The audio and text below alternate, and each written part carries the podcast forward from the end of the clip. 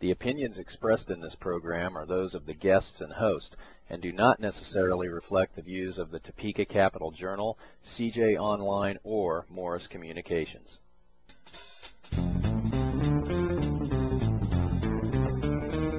It's time for Jim Cates at CJ Online. News, opinion, interviews, and community conversation. Live and online. Join Jim and his guests by calling 295-1150 or emailing jim.cates at cjonline.com.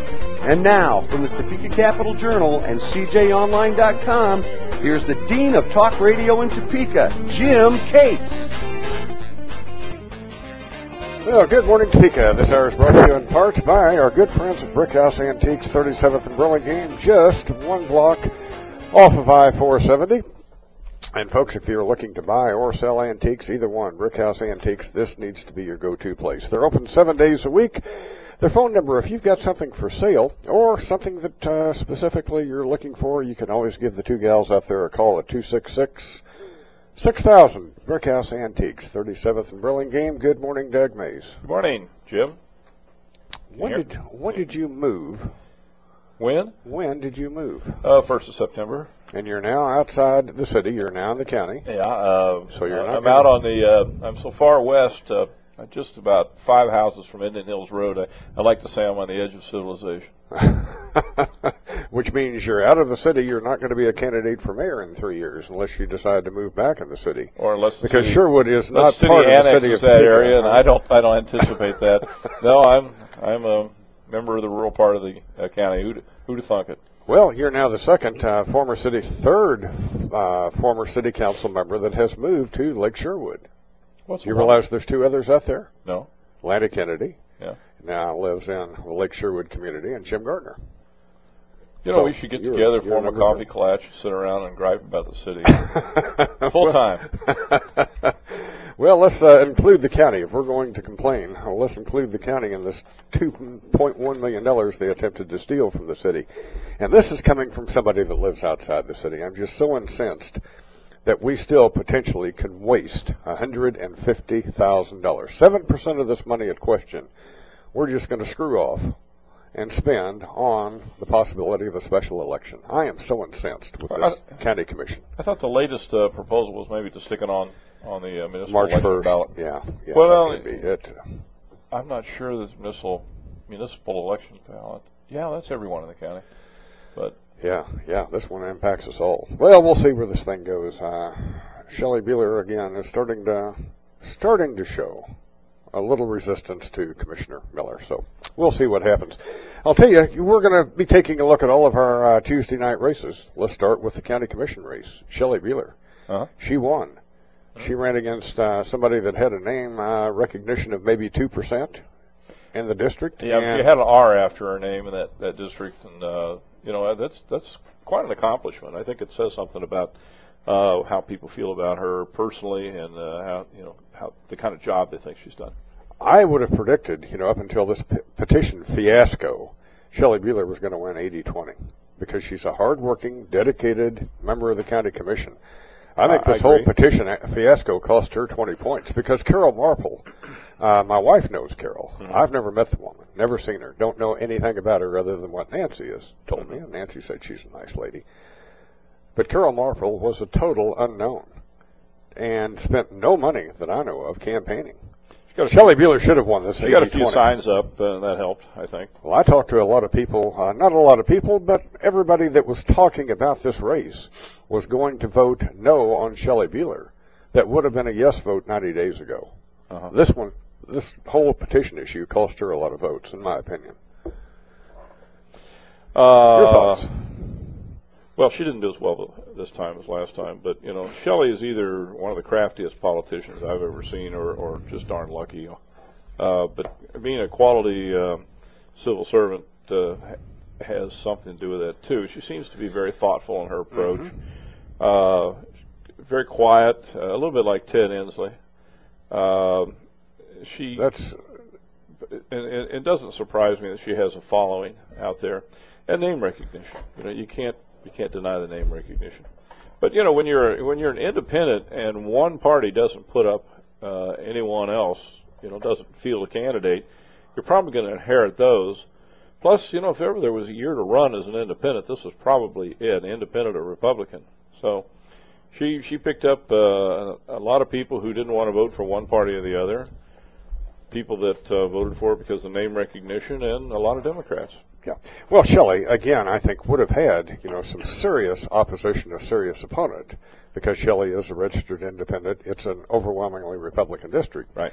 If somebody would have thought they really could have beat Shelley Buhler. Well, last, going back to last April or May, Shelley Buhler was one of the more popular elected officials in Shawnee County. Yeah. She's not one of the more popular elected officials now. I think I a serious, a serious opponent could have taken her out. And I, and I like Shelley Buhler. We've got so many friends in Rossville that say Yeah. the Buhler family, this is such a respected family. They're just good people. But she got under Vic Miller's spell, or, well, I don't know what happened. but, uh, whatever happened, it was bad. but she survived. So I'm sure in the next four years, uh, she'll attempt four to rectify some of the Yeah. craziness of this issue. Right. Hey, a sad note before we get too deep into the show. Doug, I'm sure you're you're going to remember the name. I got a call last night from Willis Ringen, a longtime listener of the show, good friend, and informed me that Ralph Clark passed away. Oh, and I uh, yeah.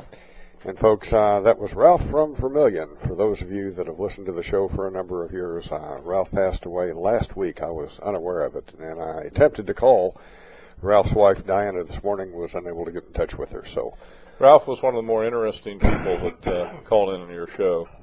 I always loved it when he called in. Yeah, great guy, you know, and I got to know Ralph and Diana. They showed up at uh, a couple of remotes, and I think I asked you, what. Ralph look like? And he said, he looks just like he sounds. no, really didn't. Well, Very distinguished looking. Uh, had a little goatee.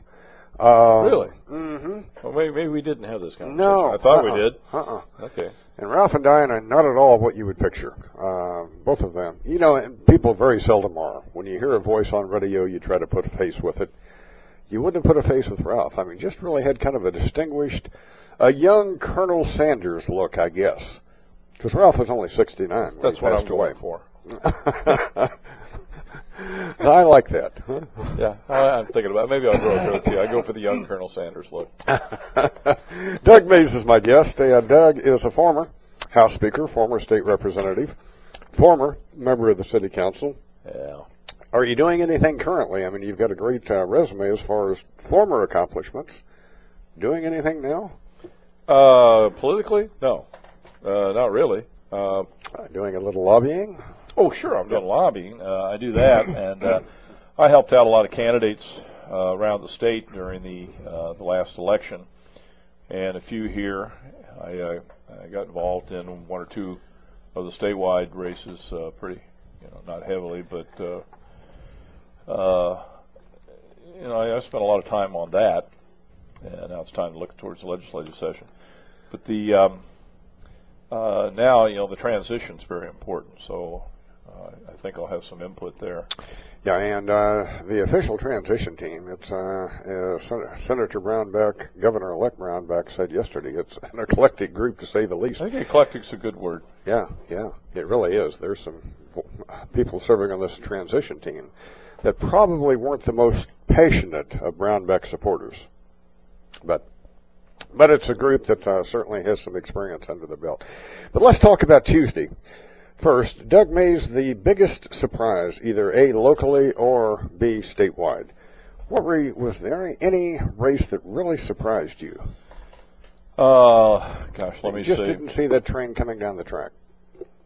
Well, I think the overall uh, number of, of uh, Democrat uh, incumbents that lost their seats was a surprise to almost everyone, uh, not the least of which would be the Democrats. But even uh, Republican leadership, uh, they had a goal, I think, of picking up from 7 to 10. Had no idea they were going to actually end up with, with 16 uh, seats, and uh, uh, the number of uh, uh, Democrats that, that were beat, and, some of them uh, I don't think uh, the Republicans paid a lot of attention. The, the uh, leadership or the party paid a great deal of attention to a couple of races. They had kind of written them off due to the demographics in the district. But you, know, you look at, at Excuse me. Just me. hit your cough button and Where's the button? There Yeah, it let's see what. There you go. Okay, Doug Mays is my Not, guest. not used to get down to bed before 10. yeah, I'm sorry. Um, there, there was one down, uh, Melody Barnes down in Wichita. And, uh, you know, Melody had represented that district, and then it was, it was Tom Sawyer's district. Now that's, that's how, um, how, uh, it favored Democrats so much.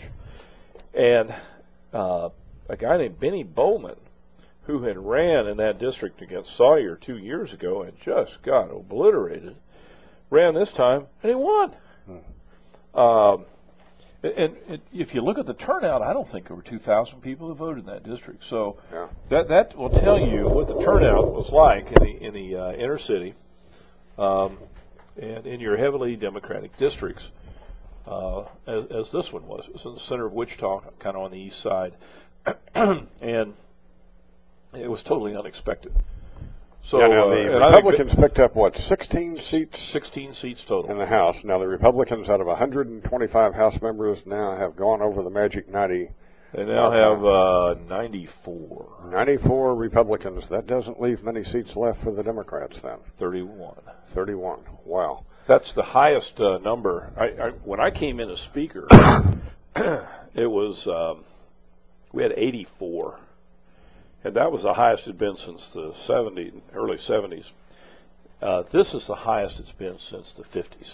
Doug Mays, are we going to see now Senator Brownback, uh, Governor-elect Brownback, obviously right of center. I think uh, he's going to be a hard Yeah. charger on holding the line on spending. Uh, we have to go back to the Joan Finney days to where we really had a governor serious about uh, holding the line on government spending. I really believe that uh, Governor-elect Brownback will do that. But is his challenge going to be in the state senate, which has been over the past many, many years uh, a very liberal body? Now, even though it's Republican, and this is truly RINO, Republican in name only for years, now that we've got a true Republican governor, are we going to see the Senate take a philosophical shift to the right, or do you think they're going to stick to the guns and remain the left of center crowd that they've always been? What's going to Well- happen? Because the state Senate, I think, is the key, don't you? The House is going to be conservative. Uh, Right. I mean, there, there's more than enough votes to do whatever they want in, the- in the Yeah. House. Conservative votes. The, the coalition between the Democrats and the moderates is gone.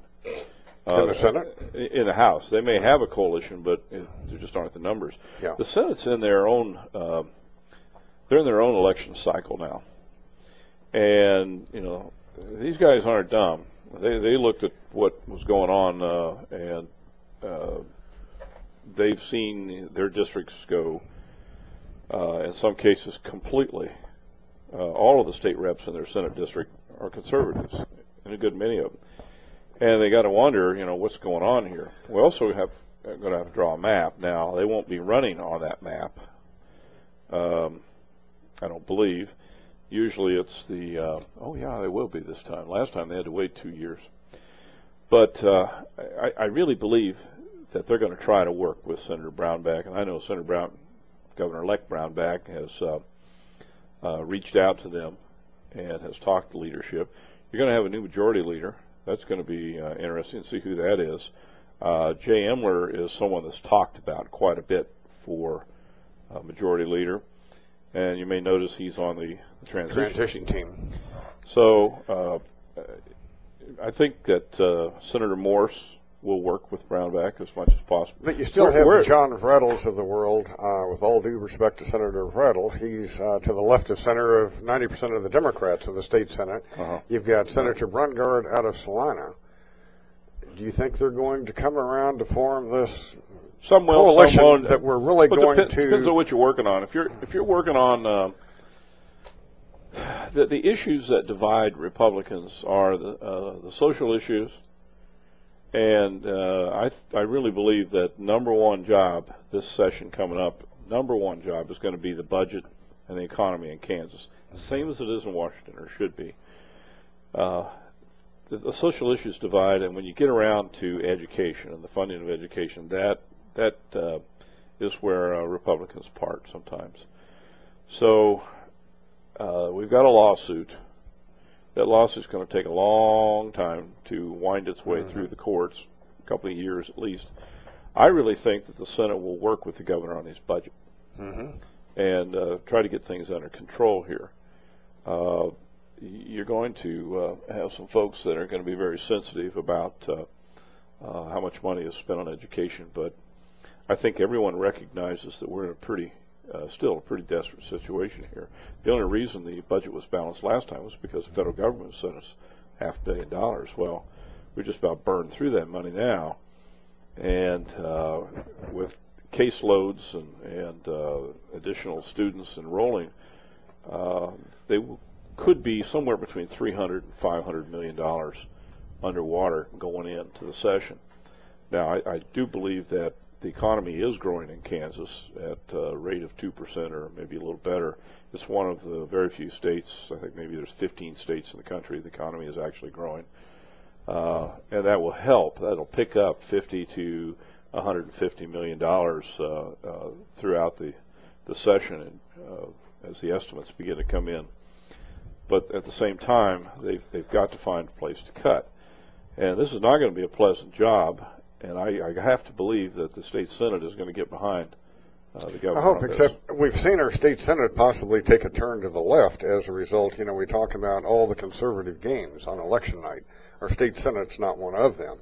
And the reason I say that, folks, we're losing Tim Camp. We're losing a great voice in the state senate.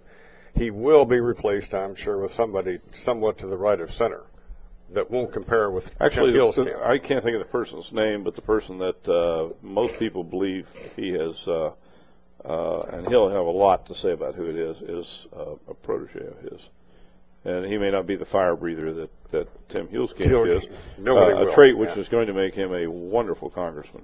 Yeah. Uh, but but this person, you, you shouldn't doubt how conservative this this Good. guy's going to That's be. encouraging. Now, in Emporia, we lost Senator Barnett. Uh, Senator Barnett was a loss in the respect that every other year he was running for state office and then he was voting conservative. the years that Barnett wasn't running for statewide office, he was to the left of center, but he's replaced by somebody possibly that's going to be a four-year left of center vote from what I'm hearing out of Emporia. Yeah, Not good. You, you never Uh, can tell until they get in there and start voting. You never can tell. Who knows? Yeah. And Colyer uh, is going to be replaced by somebody that certainly is not as conservative as Jeff Colyer. Oh, can't I, I wouldn't bet on that. You know, Ray Really? Merrick lives in that district, and Ray Merrick may be interested in that. Oh, okay, okay. Well, that would be a wash then. Okay. Then we've got a situation in Independence. Uh, Derek Schmidt.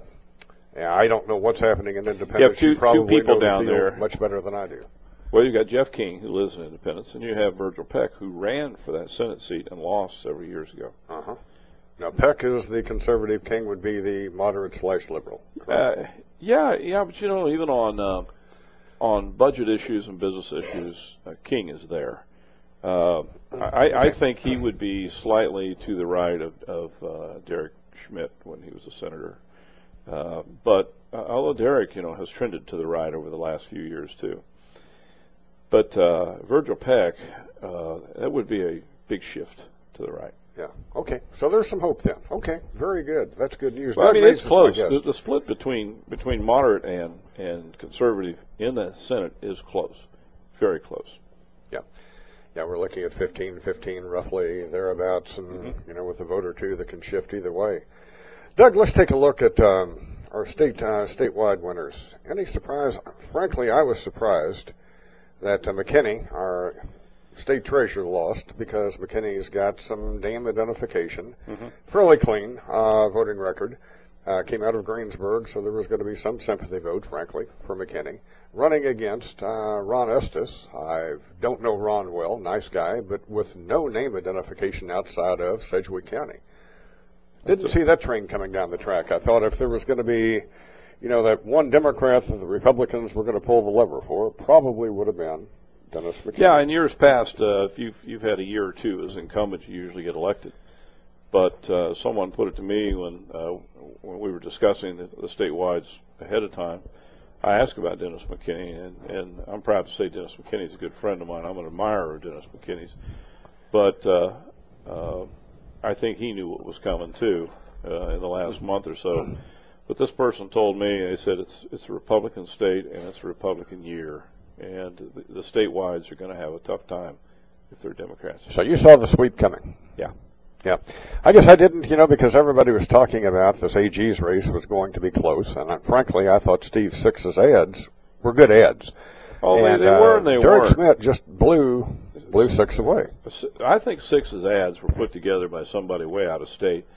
You know, they wanted to talk about title loan companies, Payday, payday loan. loan. Well, they're sleazy operators. That's a sleazy outfit. Yeah, but go. Uh, let's go out and let's walk down the street and ask people how they feel about payday loans. And I'm telling you, most a lot of people don't know what payday loans are. yeah, It's not a big issue to, but but maybe 10% of the public. yeah. And and to the, the people it's a big issue for, probably we're going to vote for Steve Six anyway. But then for Steve Six, That's a good point because that would tap Yeah. into your low income Yeah. Democrat vote. You're right. But then, But it- but when his it's such a slimy industry. Slimy. But, you know, Schmidt, the But- one thing that Schmidt should have done, in my, well, I, I guess he shouldn't have because he won the race.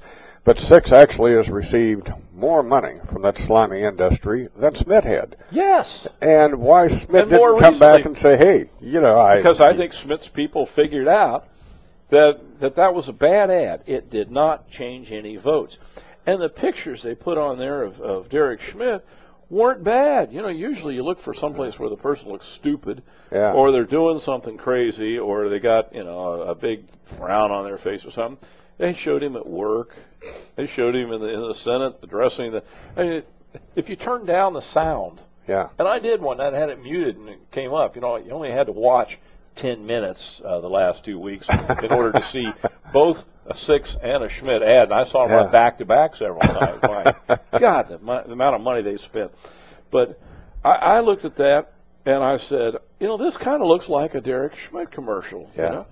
And and they always put six in black and white. You always put the incumbent in color to Yeah. differentiate from the guys in black and white who are bad, you know. Good point. And, Good and then, point. and then they set themselves up, and this is why I think it was some out-of-state consultants came in because who in the world said that Steve Six should get on TV and say I'm the only experienced prosecutor in this race yeah. when he'd prosecuted three cases. Granted, they were first-degree murder cases, pretty Uh-huh. much slam dunk. Uh, three cases successfully. I mean that that's that's uh, first attorney general to go in the courtroom in a long time. That's what he should have talked about. Yeah. But to call himself an experienced prosecutor, Derek Schmidt's never prosecuted. Derek Schmidt's never prosecuted a felony, but as a county attorney or city attorney, I can't remember which. City, I think, yeah. City, Mhm. He did domestic uh, violence cases. Mm-hmm. He did shoplifting cases. He did fraud cases. He did all kinds of stuff. And that is a prosecutor, even though it's at the local level. So they left themselves wide open for the follow-up commercial, which they waited a while on. They came back and said, Steve Six says he's an experienced prosecutor, but he's only been in court three times. Mm-hmm. You know, well, they didn't, you know, you don't help your, your opponent usually, and so they didn't say, uh, granted, they were death penalty cases and difficult, you know, and, and uh, about as difficult kind of case you can. But they, they left themselves wide open. And then when Schmidt came back, they never answered him. Mm-hmm. So he had it. It, it was a huge amount. And I'll tell you Your, why. your we, we- point's well taken, and I guess I was looking at uh, I- I because I I'm glad that Schmidt won. Obviously, I like Derek Schmidt. Yeah. He's a bright, bright individual. But I was looking at these six commercials because I think you know, these payday loan outfits are so sleazy, so slimy. They ought to be run out of the state on a well, rail. why, didn't, why didn't you vote against uh, Derek Schmidt if you hate him so bad? Well, because Six got uh, more money than Schmidt did. It was Uh, an issue. That's why, and they, and they hung their hat on that Yeah. issue. And Oh. it, it, you know, if you, you got a million dollars to spend on TV in Kansas in a three-week period, I'd sure make sure I had some good ads. You know. Yeah, yeah. And, and here's another thing. He had a million dollars. You know, Kathleen Sebelius. You, you talk about someone who knew how to run for statewide office. She knew how to run. She started advertising before the primary, and she would she would advertise heavy after the primary. And by the time September 1st came around, she had totally defined herself in the minds of the people. Mm-hmm. And everywhere she went, she was a celebrity because she was that person who was on TV. And then she'd spend the next two months defining her opponent. And by the time the middle of September, the first of October rolled around, it was over. It was probably over by September 1 in most cases, but it's over. I mean, that's very smart. He had a million dollars coming out of the primary. He should have been on the air right away. Six did, uh, should have, and and defined himself And then whenever he made appearances, it would be a big deal. People would talk, and and it would have been an uphill battle for uh, Derek Schmidt. He probably still would have won in this Yeah. particular year. Your point's well but I taken. think I think that you know Steve Six was a a sellable commodity in this state, and his campaign blew it.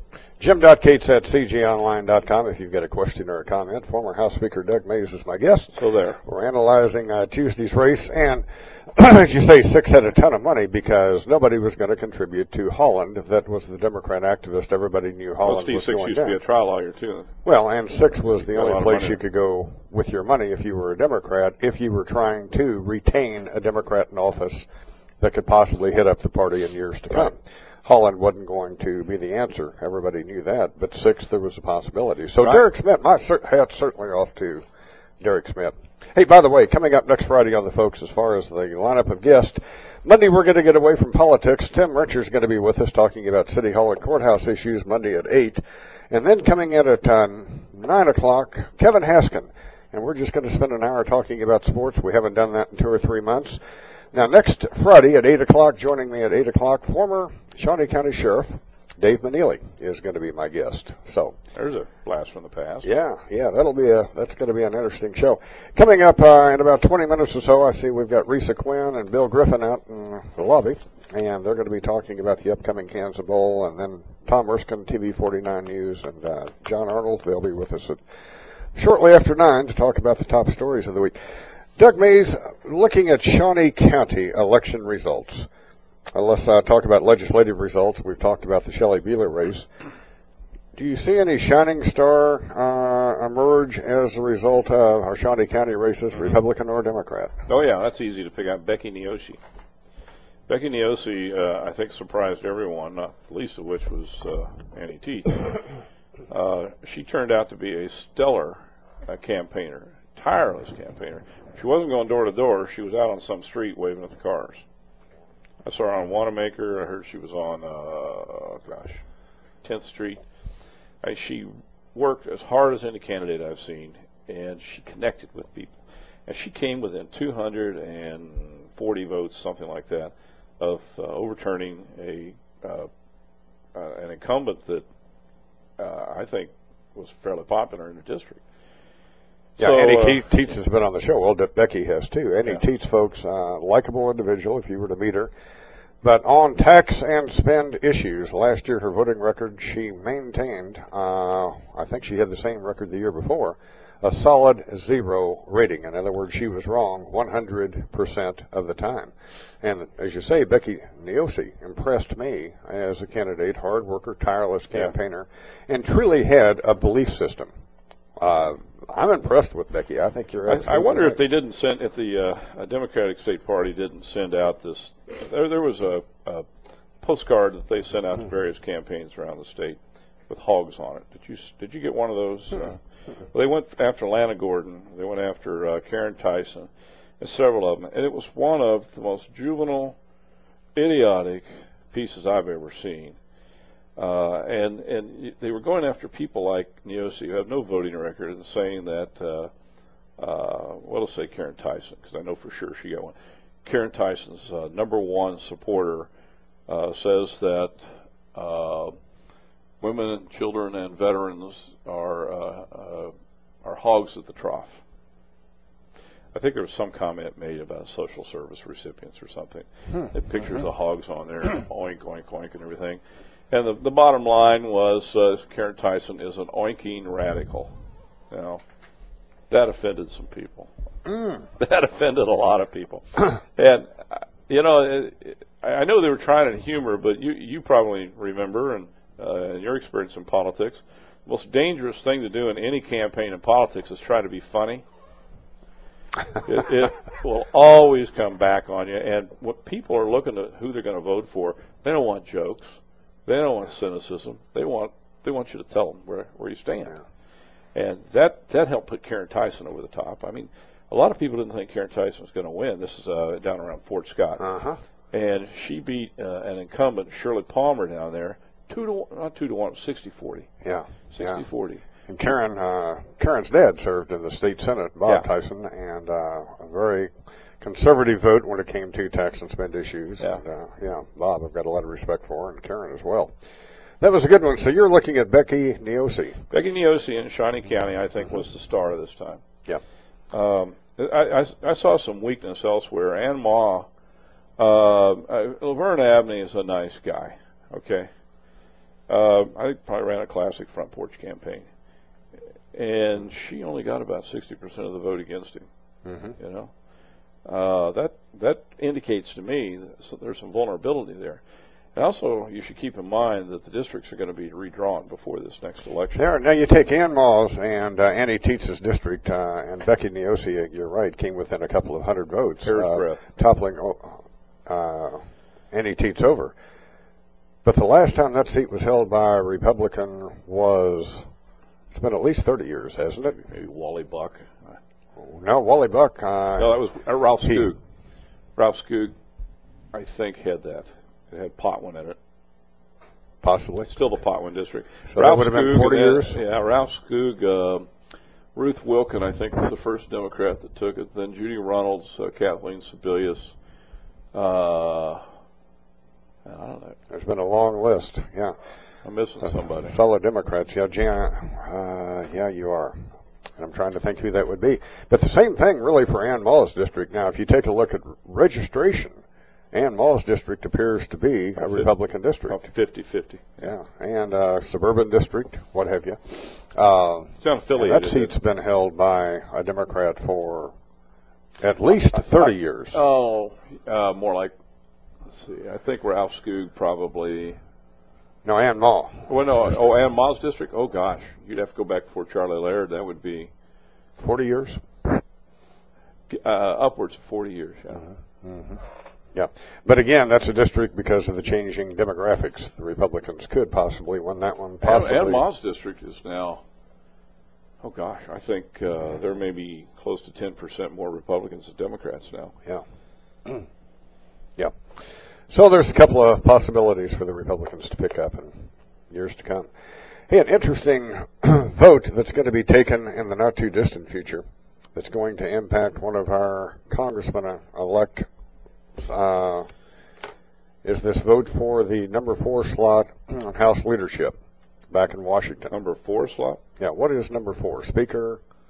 Uh, It would have to be a whip, I would think. Uh, Okay, okay. Well, at any rate, Michelle Bachmann announced last night that she's taking on the typical tried and true inside the Beltway moderate. There's going to be, uh, this is going to be the only contested race for congressional Republican leadership. I'm putting my money on Bachmann to win that one. It's going to be inter- interesting to see how Lynn Jenkins votes on this.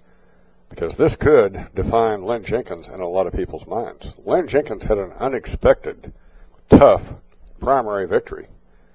I mean, Dennis Pyle, you know, you were on the show. None of us saw that train coming down the track I'm where not sure Dennis was they- going they- to pull well, he was a 43% of the vote. If ever there was a Tea Party favorite in Kansas, it was him. Yeah. And, And- 43% of the vote. I don't think she. They took him. I don't think her campaign took him very seriously. Yeah. Well, Uh, He sort of he sort of crept up on her. You know, I, I've got relatives in southeast Kansas, and and I went down there about six weeks before the uh, campaign, somewhere around there, for the uh, primary election, and I saw nothing but uh, uh, Lynn Jenkins signs all the way down. Not a lot of them, but big signs out on the road. And I saw one Dennis Pyle sign. I thought, well, Jenkins got that one pretty much under control. And then I went down about uh, three weeks later. My God, there were Pyle signs everywhere, and I thought, uh oh. Yeah. Hope Lynn's uh, driving this highway too. Now, that was unexpected. And again, I think I think this race, you know, with Michelle Bachmann running against a congressman from Texas who I'd never heard the name before, frankly, and they were talking about this on MSNBC and Fox uh, yesterday, that this is a race that's going to help really define, you know, our congressional makeup in the House. And I would imagine uh, Huelskamp probably would be a Bachmann supporter, I would think. Think But Lynn Jenkins, it's this is going to define Lynn What either. Pom- Pompeo is going to define him, I would think. It'd be interesting Yeah. to see who Yoder goes with. Uh, Well, I would I- imagine Yoder's going to go with the established crowd. The Uh, I don't know. You know, he uh, Uh, would be my who's guess. the guy that's going to be the uh, majority leader out of uh, Virginia? Um, Cantor. Cantor. Cantor, yeah. I think he's kind of a Cantor guy. I think he likes Cantor and, Yeah. and kind of. John Boehner, I was so impressed with election night. The Holy- emotion. That Yeah. was great. You know, it really, Did you see his uh, speech the day before? Uh, uh, his speech, get out there, and you know, next 24 hours. He talked about. He got up there, and that was the first time he started showing emotion. He said, "What am I doing here?" Yeah. He said, "I grew up up the road here, with my 11 brothers and sisters. My dad ran a bar, yeah, and here I am on the verge of, of maybe being Speaker of the House." And, Yeah. and he said, "Only in America." yeah. But I thought just the emotion that Yeah. he showed. And we saw a real human up there that really you could tell. I mean, Yeah. as far as convictions, John Boehner, there's a depth there. You know why he'll be a good speaker? 'Cause he started out in the legislature. You know, he was the minority leader for years in um, several years in Ohio. Uh, I know that because uh, I know a guy that was uh, uh, his chief of staff at one time in Ohio, and uh, then he went to Congress. And that legislative experience, you know, that retail politics. Uh, you know, when you got a small district and you know the people in your district, that's where you really learn uh, the legislative process. And I think the people that go straight into Congress without some kind of a background in local government or state government are, are really handicapped. Um, Yeah, he's he's going to have the experience, and I think uh, you know truly he has some convictions. Yeah. and I was really impressed. I, I saw a different side of John Boehner. he's, sure Election he's, got- he's gotten a lot better Whoa. at his speaking. I like him a lot now. So four years ago, I saw him here in town. I know, he was born now, about five years ago. Uh, he came into town here, and we had a little luncheon for him, and he got up and spoke, and I thought, man, this guy's dull. Oh, God, he's dull. He'll never be speaker. I asked Todd Tiahrt one time, is Boehner going to be the speaker next time? And he said, yeah. And I said, well, you tell him to get rid of that damn green tie he always wears. you ever noticed that? and stay out of the tanning Well, bed. yeah, he has very light green eyes, so he always wears this. I think his wife picks these ties out for him in the morning. yeah, and the tanning bed wasn't uh, one of his. I don't know if it's just tanning bed. He he has this. He has friends like a lot of congressmen does. He doesn't go home on weekends that much, so he has friends down in Miami and around. He goes down there and hangs out at their place, and goes out and fishes and, and plays a lot of golf. Yeah. And uh, yeah, I think the only person that uh, even comes close to playing the amount of golf that uh, President Obama does is John Boehner. So we may see some, uh, you know, golf course summits, fairway summits. Yeah. Don't bet on it, but we might. You never know. I, uh, Doug Mays, in my opinion, the Republicans truly politically have the best of both worlds. Now that they've taken over the House and they haven't taken over the Senate, I think if the Yeah. Republicans would have taken control of the Senate, it was going to be a much tougher go for the Republicans because now they can pass anything in the House, anything. Yeah. Now the Senate's going to block it because the Senate's controlled by Democrats, and if the Demo- if something does slip through the Senate, then you've got Obama's veto awaiting. Yeah. So the Republican House can just introduce and get anything passed as far as balancing the budget, things that should be done, Well, yeah. that aren't going to go anywhere because come 2012, the Republicans can point to the Democrats of blocking this, blocking this, blocking this, blocking this. On they the other couldn't hand, have done that if uh, well, on the other hand, they, they can they can the achieve some of their goals. I mean, what they do in the House will keep their base happy. Mm-hmm. You know, it will keep the the uh, president on the defensive. And uh, I'll tell you what, you never know what's going to happen because there's some 20 some Democrat senators that are up in two years. And their chances in two years are maybe a whole lot better than they might have been this year. If the whole Senate had been up this year, uh, we'd have 60 senators or, or better, uh, probably Republican. But they saw what happened. And uh, they, they are going to be thinking hard before they uh, vote on things. I, I imagine they're going to try to keep a lot of stuff from making it to the floor of the Senate. But you're right about that. There's something very liberating uh, about the kind of legislation you can pass uh, when you know it doesn't have a chance. I mean, the uh, the Democrats in this state uh, in the House have, have become experts at that over the years uh, uh, with the, the amendments that they offer. Uh, but the thing is, though, they do have the power of affecting the budget there Bingo. and you can uh, you can achieve a lot of your goals by defunding things. Uh, just keep it out of the budget, or you make sure the budget passes with uh, uh, some kind of uh, language that says no federal money uh, of any kind will be spent to enforce uh, clean air regulations. Uh, or to fund Obamacare, because you know Todd Tiahrt was talking about that Yeah. a couple of months ago. He said, "Don't worry, if the Republicans take control of Congress, Obamacare is dead. You know, it's going to be a law that's on the books in name only I think because you got to have money to fund it." there are parts of it that are very popular that will survive. They're not going to take the whole thing out. But but see, it, it's going to be a real battle because President Obama is going to be. Uh, well, he said it the other day. I can't. Could, I couldn't believe how candid he was day before yesterday in his press conference when he said uh, regarding cap and trade. Well, you know, there are more than there's, there's several ways to skin a cat. And I thought, well, we know what that is. Regulations. My gosh, you already sent the guys in to tell the legislature here, you will pass these regulations, or we will come in and, and close down your your uh, power plants. And uh, so they're going to try that. So it's the uh, uh, legis- the legislative branch defunding programs, and it's the uh, administration uh, passing regulations to get their way because they can't get things through Congress. And it's it's going to be an interesting two years. I tell you this: uh, President Obama's got about 12 months to get things together.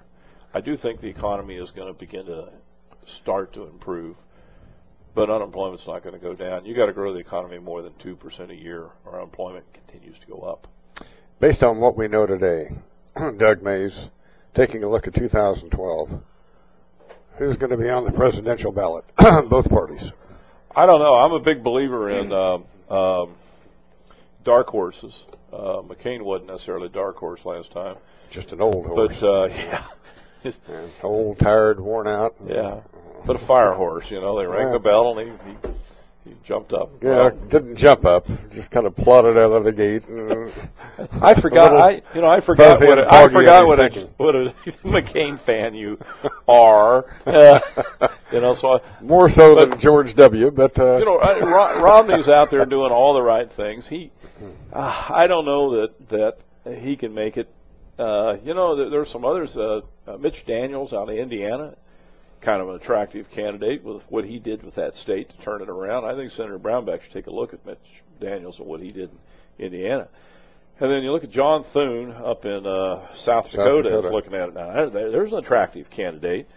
Uh, he was unopposed. unopposed, to the Unopposed for United, United States, States Senate. Senate, no opposition. Of course, running for Senate in in, uh, in South Dakota is like running for mayor in in uh, Wichita. You know, it's, Although you take a look at South Dakota, uh, the home of George McGovern, I know, yeah. and you know uh, South Dakota has gone Democrat. But But well, you're right. Well, Uh, he beat Daschle. I mean, that, that was a remarkable feat. But uh, I think they're pretty much all Republican now. you know, Daschle was, is married to a former Kansan from Hill City, former Miss Kansas. well, I knew there was something about the guy I liked. But um, I think that that um, hey, there could be a dark horse. If Sarah Palin gets in, it's going to just turn everything upside down. I don't think she's going to run for president. Now she can be a king, can be a kingmaker, and was in 2010, and can continue in that role. Yeah. Basically behind the string. Well, she's not behind the scenes; she's very much out in front, but can be the kingmaker for the Republican Party. Absolutely. If I was running for national office, the first person I would go to and ask for their endorsement would be Sarah Palin.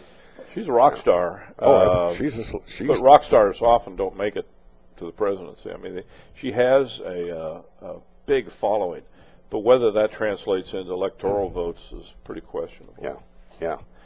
I wouldn't back her in a presidential primary, and it's not because I disagree with her philosophically. I still am looking at Sarah Palin as somebody when the heat was on, she cut and ran from Yeah. her job in Alaska, serving a four-year term as governor. Yeah. I that'll always be in the back of my mind. Yeah.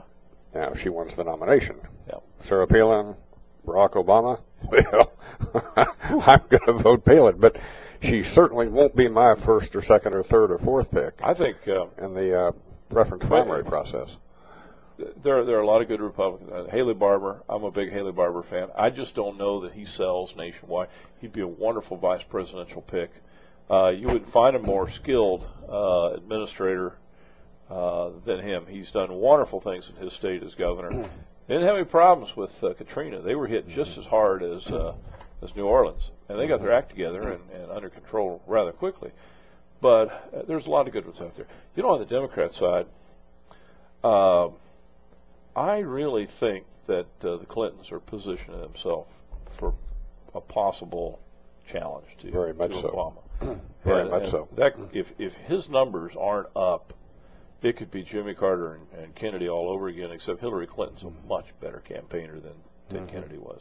Mm-hmm. So I mean, think about uh, what could happen in two years if we have uh, a Clinton Obama uh, battle through the primaries, and then you got uh, somewhere between nine and twelve Republicans battling their way, way through Iowa and then uh, down the East Coast. Uh, it could be a very exciting year. Yeah, yeah. And Ron Paul obviously will have some role in the process. He still has a hardcore following. Well, as long as he Me being one of them. As long as Ron did uh, worship Aqua Buddha, I think uh, you know. I think that that uh, that gets the uh, prize for the dumbest. Um, By the way, I've got one quick question because Okay. I've got uh, got it. Risa Quinn and Bill Griffin. Yeah, they're pacing the floor outside. Yes, they are. Tell them uh, if you can see them. Tell them to come on in. I Yeah. don't know why they're out in Yeah. the lobby. Um, Frank, uh, this is from Frank Williams. It says basically Frank's email deals with the cost of elections. Uh huh. Doug Mays, what do we need to do, if anything, to take a look at cost of Does it mean the cost of actually running the election? running the elections? Do Okay, we not- need not to tighten up our campaign finance laws? Where do we need to go? you're talking about, or do we? Are you talking about running elections? Is one thing. That's what you pay people. Campaigns. I'm sorry. Okay, running campaigns. campaigns. I'm sorry. I don't know. Uh, One thing I know about um, uh, campaign finance legislation, watching on a national basis and here in Kansas, is every time a legislative branch tries to fix it, it only makes it worse. You may recall after Watergate, they decided that individuals needed to be limited on how much money they could make, but they still wanted people to be able to give. So they invented a thing called political action committees. Political action committees got huge. Then McCain Feingold came along and limited the uh, political action committees, but they left the loophole in that, that allowed uh, nonprofits to give unlimited amounts of money as long as they didn't expressly advocate for a candidate. That opened up, and now you, you've got well, there was nine hundred uh, uh, thousand dollars came into the Steve Six race, for instance, from a nonprofit out of Iowa that nobody ever heard of. Nobody Mhm. knows who who's Who behind these that. people are, yeah. Uh, and and if you if you every time you try to fix it, it only seems to make it worse. I I just think if you did away with everything and just said any individual can give any amount of money they want, go back the way it was, uh, I would I would be fine with that. As far as limiting the amount of money, uh, well, first of all, I'm dead set against government-funded elections. Dead set, and I don't know how you limit it. Doug, let's do this again soon. Sorry, Frank. Doug Mays, he's a good one, folks. Been, been a pleasure. We'll do it again, my friend. On deck, Risa Quinn, Bill Griffin. Stay tuned, more to come. Well, before we take a break, I do want to give a plug to the Golden Corral, folks. They now have their holiday food fair, and Doug, great place to take Lena for a meal. Uh, they've got turkey, they've got ham, they've got everything that you would eat over the holidays on their buffet line, along with their traditional fare as well. 16th and Wanamaker. Cooking. Yes. Good idea. 16th and Wanamaker. Daryl Donovan and Associates, great sponsors of the Jim Cates Show. Okay, stay tuned. A lot more to come today. Jackson's Greenhouse, your plant shopping center. Let Jackson put a big smile on your home. Landscape planning and design, we listen and we take the time. We're professionals and we're out to make it known. We're your plant shopping center all the way. Jackson's Greenhouse has what you need today. Residential or commercial, we're at your service. Landscape to lawn supplies that you like best. From roses, flowers, shrubs, and trees to everything your garden needs, Jackson says just come in, be our guest. Jackson's Greenhouse, your lawn and garden place. We're your plant shopping center all the way. At Jackson's Greenhouse, we're out to make your day.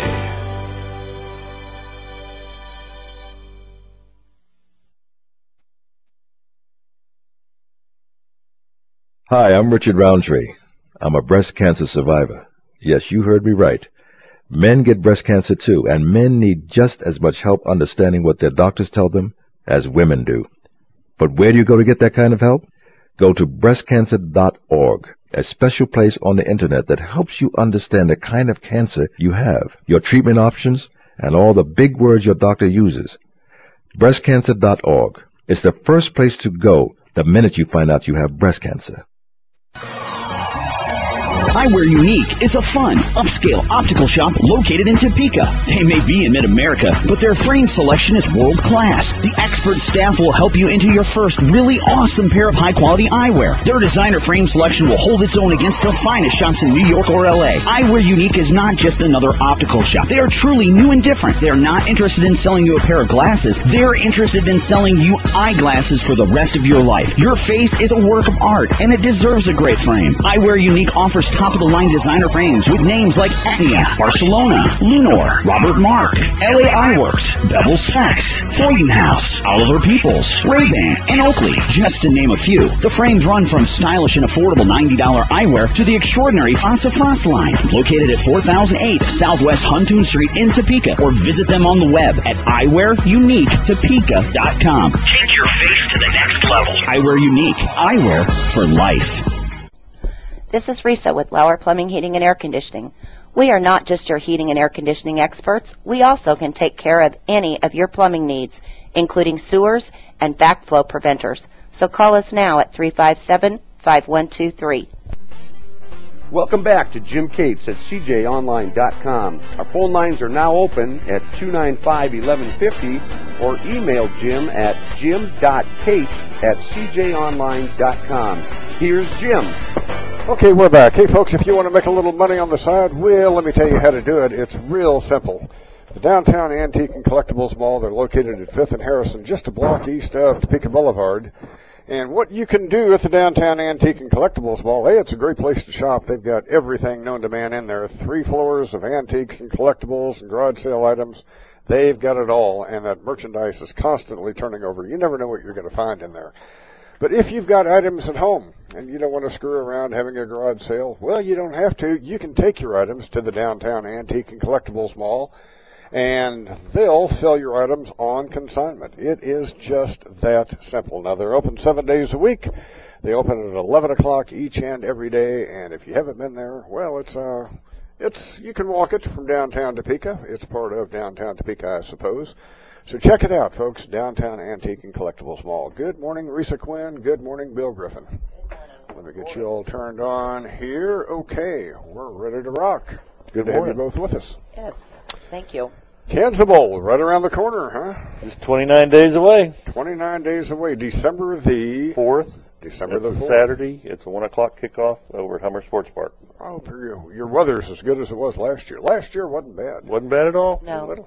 You know, it's, brisk. it's, it's football. It's outside. It's December. It's going to be a little chilly, but uh, we had uh, it was sunny skies. Wind was a little brisk, but uh, it was still a pretty good day. Okay. Now, last year, this was the first year uh, for the Kansas Bowl. In Division Two, there's only what two or three bowls, There's four bowls four, in the country. Four That's complete. Yes, Uh, the closest one to us would be the Mineral Water Bowl, correct. Close to my hometown of Liberty, Missouri. Uh, they played that in Excelsior Springs. Correct. And there's two others that are established, and then there's the Kansas Bowl. So this is four. That's it Right. in the and, country. And Topeka, you know, we're one of four cities that host a Division two football game like this, and Yeah. I mean it's a special thing. It's a big deal.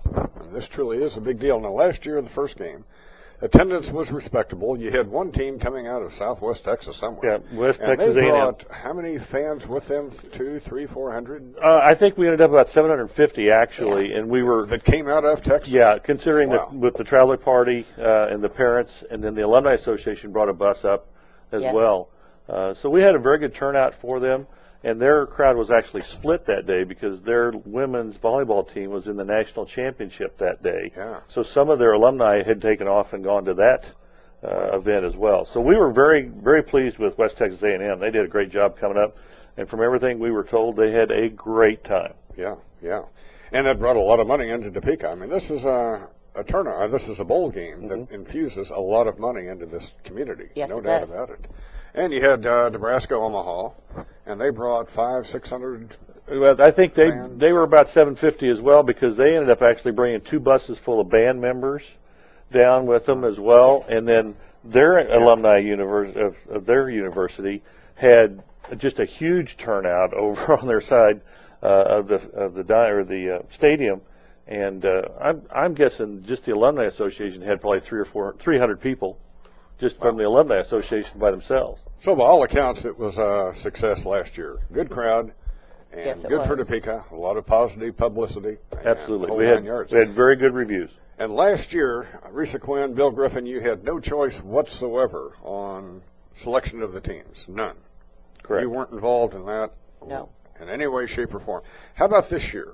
Now that the Kansas Bowl is established, are you going to have a little more say in who's coming? Well, the, the good thing last year is because we did not have the say. There was a lot of folks that really wanted to see us just to pick Washburn and be done with it. Um, you know, that all sounds great, but we went by the letter of the contract that we have with the conferences Uh-huh. that st- specifies on what teams become eligible. Uh-huh. Last year, it was left up to the conferences if we ran into a tie situation, where it was an equal situation, the conferences would pick the teams. This year, that is not the case. If there is a tie, we have the choice to be able to pick the teams. Yes. However, it's still very specific on what teams are eligible to come to the bowl. Uh-huh. And it's the teams, highest ranking teams in each conference that is that are not invited to the national championship playoffs for Division Two, which generally means the third and fourth place teams in each conference. Generally, that's the way it works. Now, last year, MIAA only took one team, or was awarded one team to the playoffs. Thus, we ended up having a three-team tie. And, Correct. and the way it worked off is that University of Nebraska had the tiebreaker over the other teams. Uh-huh. This year, everyone's expecting two teams from the MIAA to go to the playoffs, minimum. And then we would be looking at the third or fourth place teams to be able to have a choice to come to the bowl. So we're looking at Washburn still would have a shot. Absolutely. Yes. Very Who big else? shot. Who else? Missouri Western right now really holds one of the keys for us. Uh, they play at University of Nebraska Omaha this weekend. If Missouri Western loses either of their last two games, and Washburn wins both of their games, there's a very high percentage chance that Washburn will be our team. Okay. okay, So very good. we got a mojo Missouri Western. We got Yeah.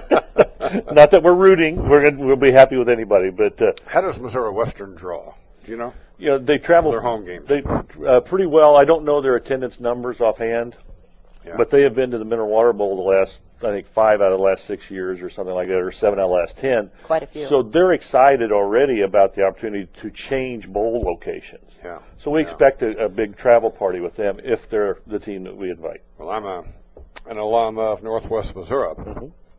And uh, that has been the premier team, of course, and they're probably Absolutely. yeah headed to the nationals again, the national championship, hopefully. But Missouri Western, this is going to be the powerhouse within four to five years. They will dominate the MIAA. They, the reason I say yeah. that, you know, they've got the Chiefs Yeah. training Ni- facilities. nice facility. It kind of came to, to their advantage here. Well, they exceed well. Texas. I mean, Mhm. if you're looking at training facilities, you can go to the University of Texas or take a look at Missouri Western. Missouri Western's going to have better facilities. That's right. I mean, the state of Missouri has infused so much money into that campus, Mm-hmm. and that's got to be a tremendous recruiting tool, I would think. Absolutely. Well, and just the you can almost ability. envision Missouri Western going one double A within it. Not too. Yeah, they they may. You know, that may be a situation that they they. Uh, the population in St. Joe that could support, you know, a one double A. Right. Yeah, could be. Could be. Get them out of the MIA. well, the MIAA is expanding to 16 teams here in the next couple of years as well, so I'm sure they won't want to lose anyone either. But yeah, picking up Lindenwood.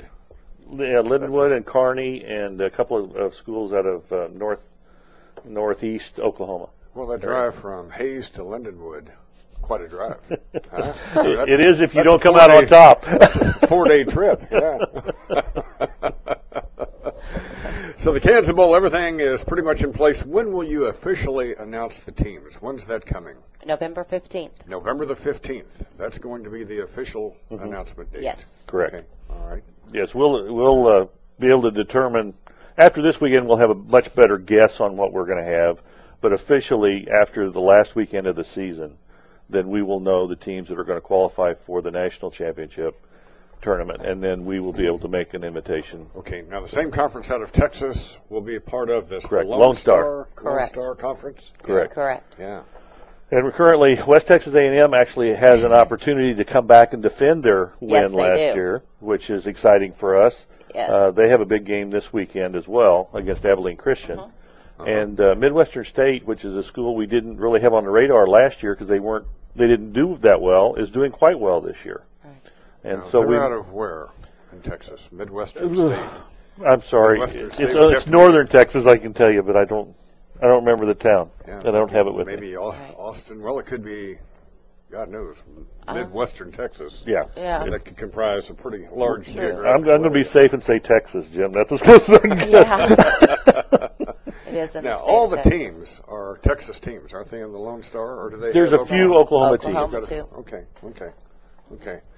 Well, this is exciting stuff, and this is going to be played on the Chuck Lauer Field. Yes, it is. Yeah. Yes, it is. And Risa Quinn, you're certainly in large part responsible for getting the field named after Chuck Lauer, and great guy. I think it's just uh, a well-deserved honor. Delighted that you're in with that.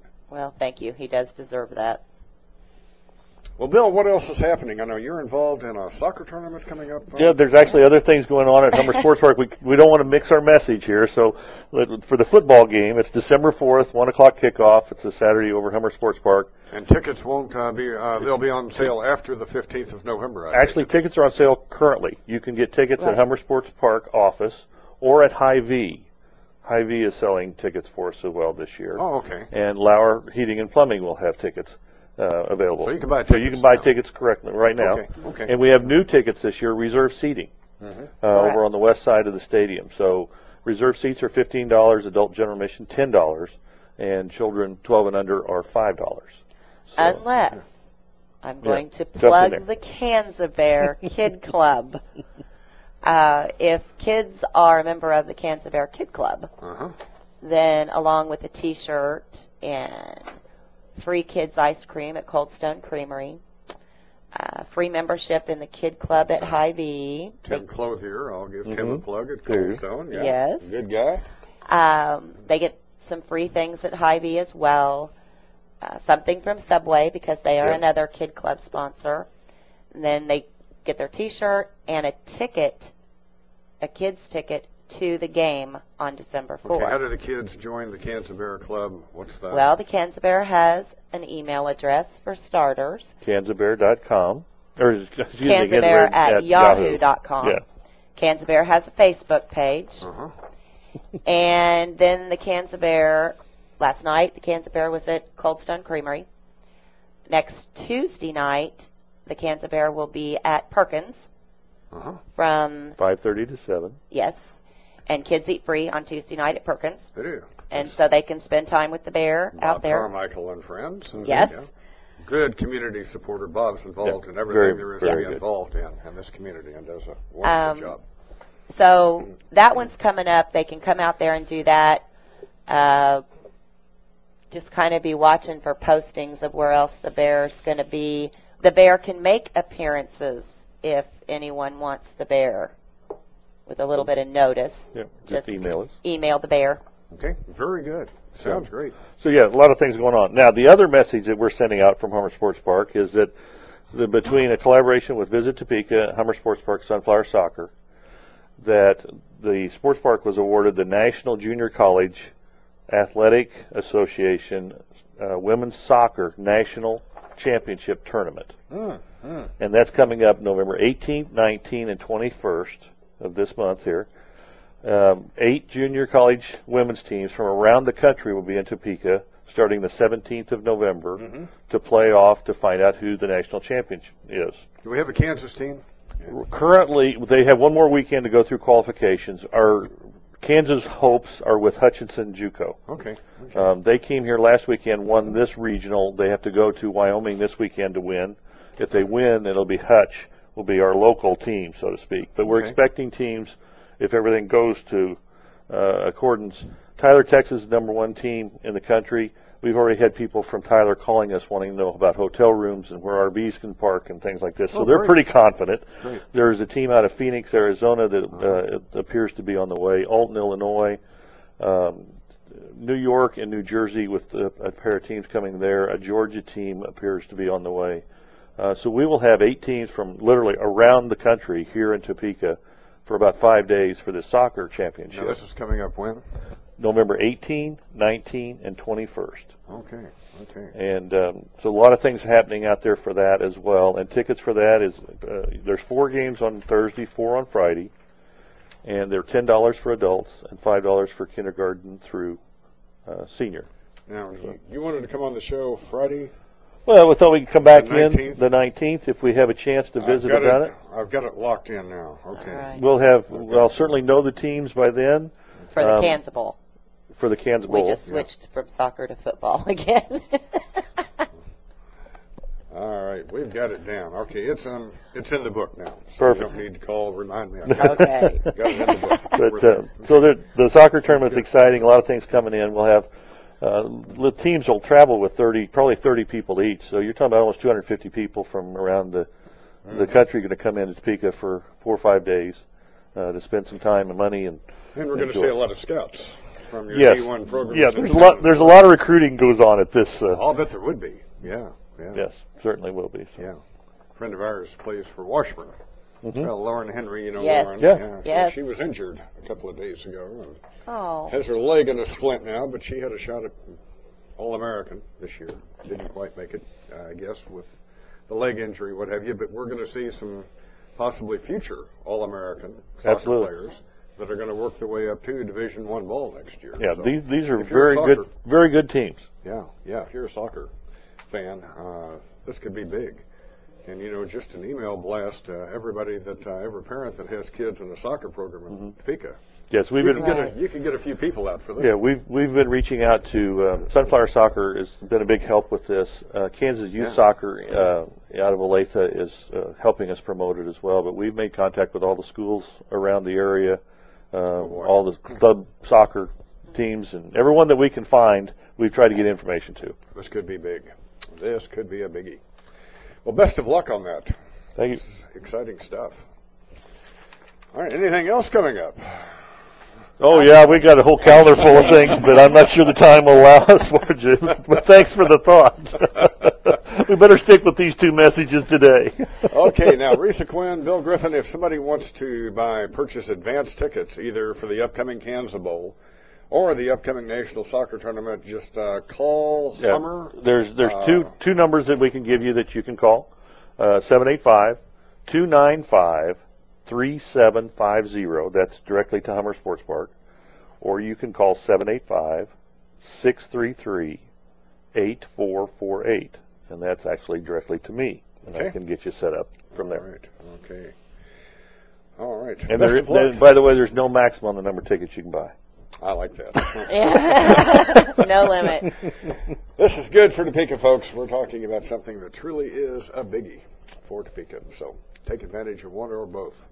Appreciate you coming in. All right. Thank, Thank you. you.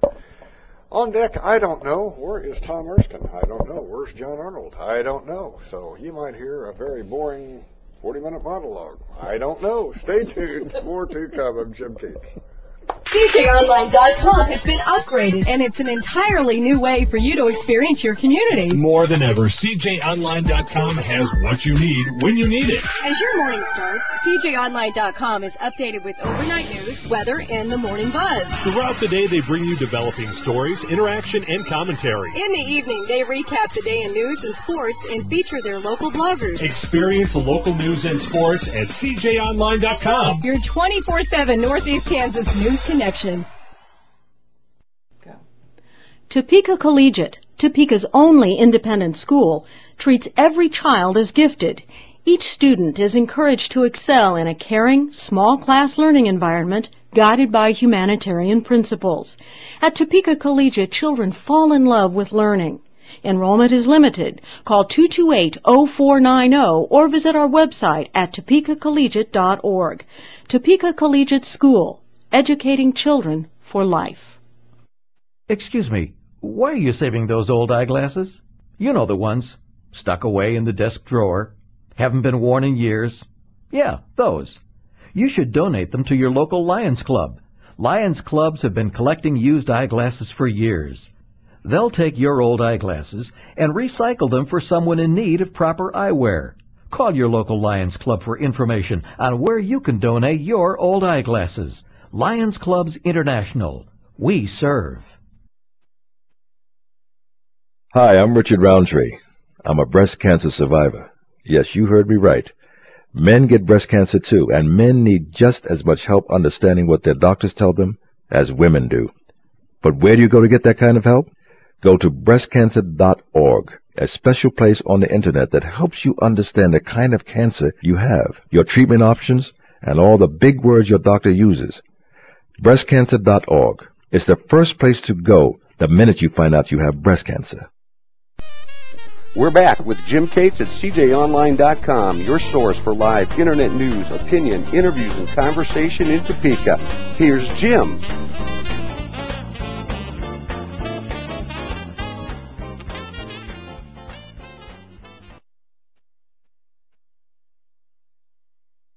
Okie dokie, folks. Um, Jeremiah Bullfrogs, 29th and Wanamaker. Great place to watch a football game. Great place for chili. You know, now that we're into chilly weather, and boy, are we ever. the forecast doesn't look that good. It's a wonderful place if you like hot, spicy chili. If you like hot, spicy buffalo wings, Jeremiah Bullfrogs, again, has got to be your go-to stop. Wonderful place to meet your friends and neighbors. After work for a libation, 29th and Wanamaker, uh, my watering hole. It's just a nice place to go. It truly is. Just a great group of people. Check it out, Jeremiah Bullfrogs. Well, I forgot. Uh, let's go to the phones. Good morning. Good morning, Jim. It's John. Hello, John Arnold. How are you? I'm good. How are you? I am doing well. Where are you as we speak?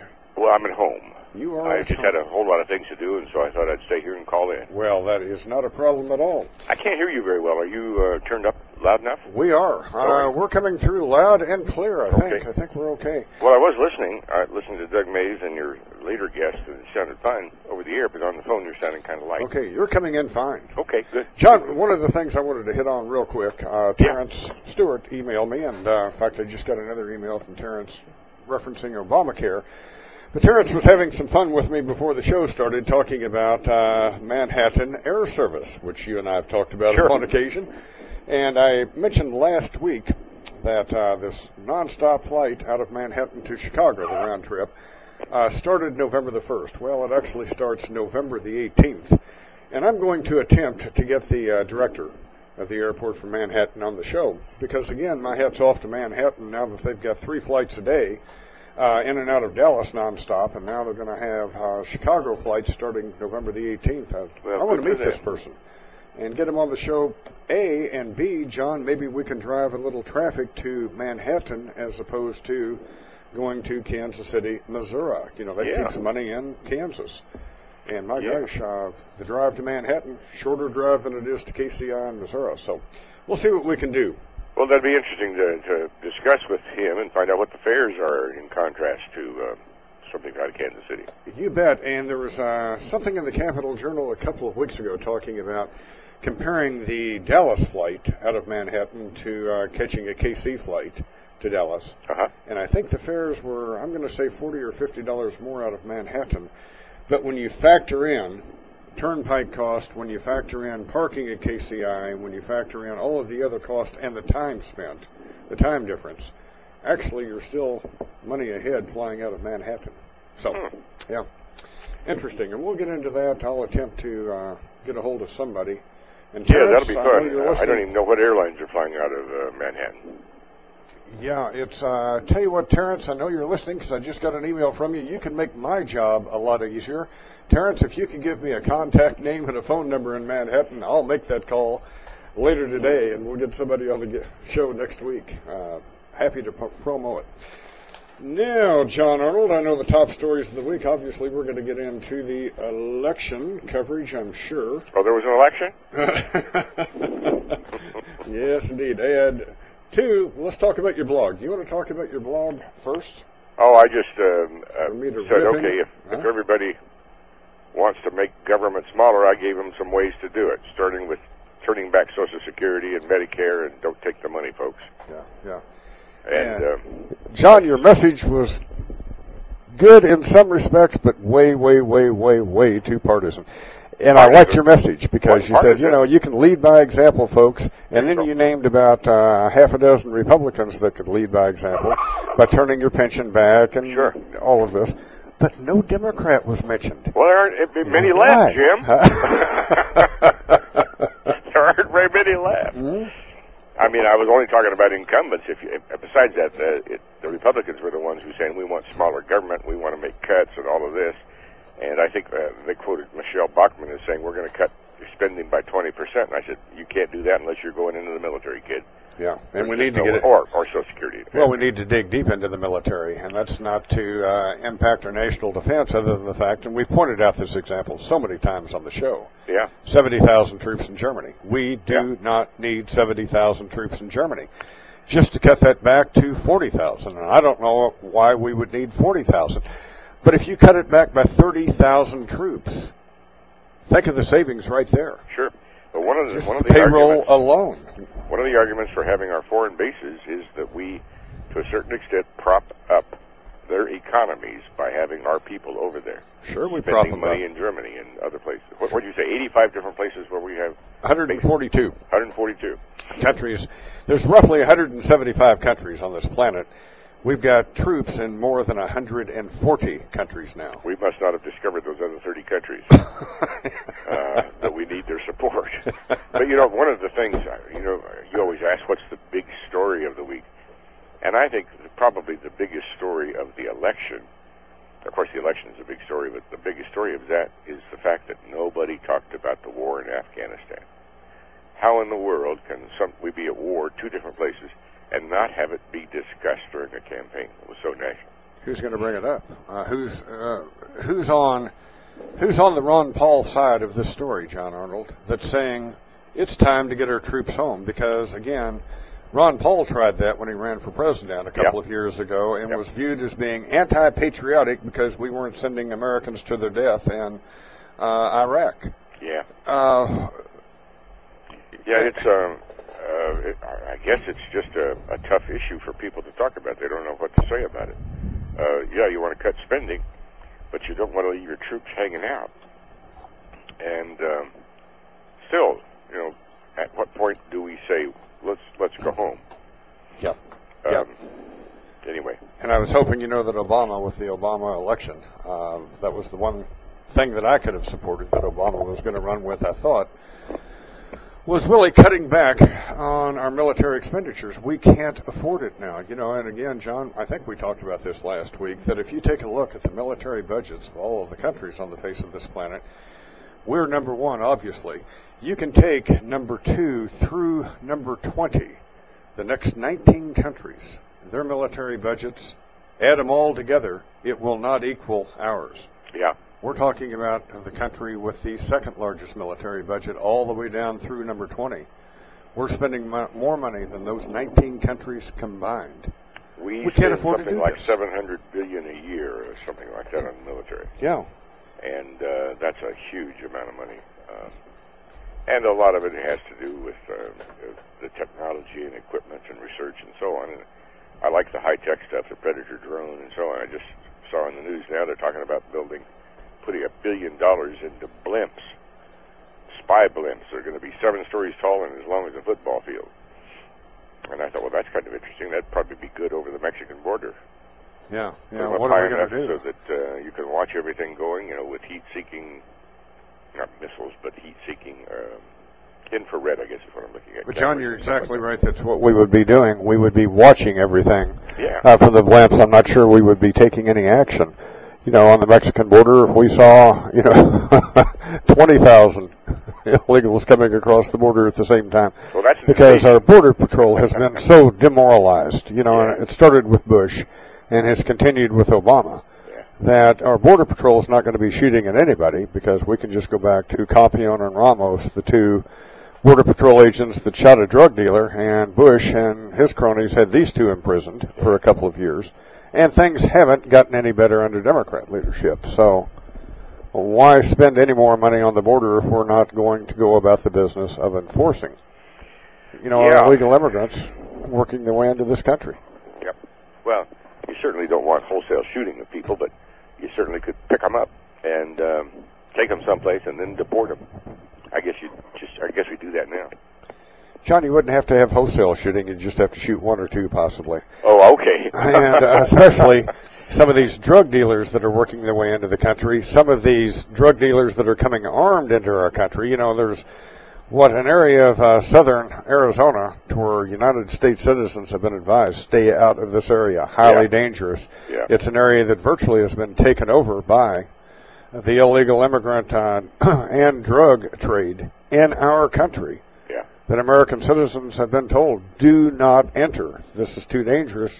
We've lost complete control. That's where we need to start shooting to kill. And You know, we've lost Don't argue that point. 30,000 dead Mexicans because of our drug habit here in the United States. You know, so many things have to change, John. Yep. I was hopeful that uh, that perhaps the law in California on marijuana would pass, so that that would reduce that area. Although it's it's always problematic to think about legalizing any particular drug, particularly marijuana. But um, yeah, it just seems like you know we're we've been fighting the drug wars for 50 years, and we've not won. We've won battles, but we certainly haven't won the war. Well, John, you know, I hope if we ever have a serious discussion about legalization of marijuana in Kansas, and I think we're a few years away from that, frankly, but if it happens, I hope we don't go down this politically feel good, totally irresponsible decision to decriminalize marijuana. Because, folks, the thing to keep in mind, if you're for legalization of drugs, fine. If you think we ought to have a war on drugs, fine. Option number C, the decriminalization, by far and away, is the worst decision we can make. And the reason is, if we did decriminalize marijuana, John Arnold, if you're smoking dope, you're still buying a drug from a drug dealer. That means 30,000 Mex- Mexicans have died already over the past 12 months. Going to have 30,000 more die if, in fact, we decriminalize drugs because you have to go to an illegal source to buy marijuana, whatever it is we're decriminalizing. You're still buying that drug from a drug dealer, an illegal source. Well, actually, Colorado did something oh, a couple of years ago uh, when they allowed medical marijuana, as California has done. Mm-hmm. And um, I was recently visiting with a friend of mine in Colorado who said in Fort Collins there were 60 different medical outlets. And all they have is a sign on the window that looks like a hemp leaf. And that's where they can sell marijuana for medical purposes. All you need is a prescription. And they said people are coming from all over with their prescriptions to buy marijuana. And of course, when I was in Northern California, up in Humboldt County, they grow a lot of marijuana up there illegally. They grow it in the national forests, and um, one of the biggest um, uh, economic products up there is PVC pipe for irrigation. Mm-hmm. And uh, they say you got to be careful walking in those national forests because you can trip over a, a, a improvised explosive device very easily know, if you get too close to the flower beds or whatever they're called. Mm-hmm. But um, it's pretty easy to grow that stuff around here. Um, in fact, it was grown in Kansas in what the 70s when uh, the Attorney General had the big raid and burned the crops. Yeah, and, and as you point out, you know, Colorado's a good example. You know, people are getting maimed, killed as a result of decriminalization in Colorado because the drug is being grown illegally. If we're going to go down that path, if that's the path America wants to go down, let's go all the way down the path and legalize it. Let's don't decriminalize because we're still supporting that criminal element by decriminalizing. Yeah, There's somebody at the other end of the food chain that we're supporting. if you do legalize it, then then you you take the economic incentive out of that uh, criminal element to bring it in from wherever, whether it's Mexico or Nicaragua or Northern California. Yeah, yeah. And that that has that has some benefit because law enforcement spend an awful lot of time on drug issues, and I would rather see them spend their time on more productive pursuits. But you know, and, and I think also, I read the other day, oh, it was quite a while ago, that kids someplace were injecting themselves with mustard because it made them get high. And I thought, if if there's if you legalize drugs, well, they'll find some other substance. You know, they'll sniff glue or whatever to get high. And I'm saying, you cannot possibly regulate everything that somebody might inject in themselves. Yeah. Somebody that injects something into their system, more power to them. You know, if they're that stupid, I I don't Uh, think we can ever cure total stupidity and cure injecting stupid, huh? mustard into your system. I mean, there you're dealing with an idiot. So I I don't know where we go with that. Yeah. By the way, Jim.Cates at cjonline.com. An email that came in late Friday I thought you'd get get a kick out of. John, I won't read uh, the sender's name, but it said we were talking about the audio. We had some challenges with her audio, and uh, this emailer said it was your first guest who was too loud. Lana Gordon was just fine. Wasn't uh, wasn't the guest number one on the phone. But if you change anything, don't rack John Arnold up too loud. He carries the show. Do what? Well, he carries the show, basically. Is Don't what, uh, him too loud. Whatever that means, I don't know. But I thought you would appreciate the fact that uh, the last carries the show. He carries the show. Yes, indeed. Well- so delighted you're with us. How come it's So called the can- Jim Cates Show? Then? Well, I don't know, but I'm I'm delighted you're with us to carry this show. yeah, you bet. Carries the show. Well, Well, I, I'm delighted that you're it's doing good that. that you didn't read that idiot's name. I think you've had lunch with this individual before. oh, okay. Well, now he's Uh, not an idiot. A strong supporter of yours. He's a yes, sharp man. yes, yes, he is. Yes, he is. John surprises Tuesday night. Uh, John, because again, you're going to come more from the left of center perspective. I'm coming from the right of center perspective. What surprised you the most, if anything, Tuesday night? Yeah, I, I think uh, you and Doug Mays talked about it. I, I was surprised that Dennis McKinney um, didn't do better than that because um, I thought he was doing a fine job as treasurer, and he's a he's a quality guy. In fact, um, one of the stories I told a friend, is I heard him speak at Rotary one time, and he talked about the night the tornado hit Mm-hmm. in Greensburg, and he and his daughter climbed into a bathtub, a porcelain bathtub, and his daughter was 16, and he said he was so proud of her that night because she's, as they lay there with the house coming apart ab- ab- above them, around them, she was praying for their neighbor, and I thought, wow, that's that's pretty special. I mean, that you don't elect a guy for that, but it's he's a pretty good parent if he's got a daughter that's uh, that's doing that when all hell is breaking loose around her. She's Mhm. thinking of somebody else. That's a pretty good deal. Yeah. Plus, I had talked with him about Greensburg, and uh, I'd met him through Joan Wagner because she was a good friend of Dennis's also. But I was surprised by that because I thought he was uh, well enough respected that he would get elected. But boy, it sure was. It was 94 all over again, wasn't it, for the Democrats? Oh boy. Yep.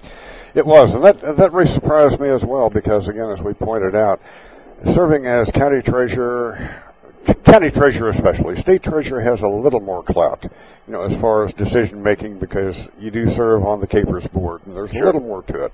Yeah. But again, Dennis McKinney hadn't done anything wrong that I'm aware of and had the reputation of being uh, a good legislator, pretty sharp, uh, pretty focused, and the work ethic was certainly there. No real reason to turn Dennis McKinney out of office other than the fact that this was a partisan year. And I certainly have experienced those on the other side of the coin, where the Democrats have wiped out some very, very, very good Republicans is simply because they were Republicans. So it happens on both sides of the fence. Yeah, it happens uh, uh, yeah. in Kansas. Of course, it happens more often on the Republican side than the Democrat. But and uh, as some people have said, you know, this is going to require the Democratic Party to to reinfuse itself with some uh, energy and talent. You know, John, everybody was wiped out Tuesday because, again, we saw a lot of money infused into Attorney General Six's race because if you were a Democrat concerned about the future of your party, naturally, I think that's where you would go with your money. You know, so you would have a head of the party left, somebody to lead the party. Sure. Who's left? Everybody went down. Who's yeah, you um, looking in the ashes of the Democratic Party, John Arnold. Who is probably it? have uh, in the Shawnee delegation some good people still left because they were all reelected, and there are a few Democrats there. Uh, but boy, at the at the statewide level, Um, I don't know what's there. Yeah, who would be the party leader? Yeah. I don't know. Somebody's going to have to emerge. Yeah. Um, I suppose a, a party chairman is going to have to be the person to get involved. I, I, you know, I frankly don't spend a lot of time thinking about partisan politics, and so I don't, I don't know how they organize that activity. Frankly. Yeah. Well, the slate's been wiped clean, you know, for the Democrats. So Pretty much, yeah. starting over, and I've, you know, having not been involved directly with the legislative process over the past few years, I don't know who the up and coming stars are. Well, yeah, Uh, and probably what will happen is that with uh, Governor Brownback's inauguration, and he has to submit a budget and so on, they're going to have some issues, and uh, somebody will stand up and say, "Hey, wait a minute, um, you can't defund everything." Um, and that's something I didn't I didn't put in my my blog also about giving money back for education. But anyway, I, I wouldn't know how to address that question myself.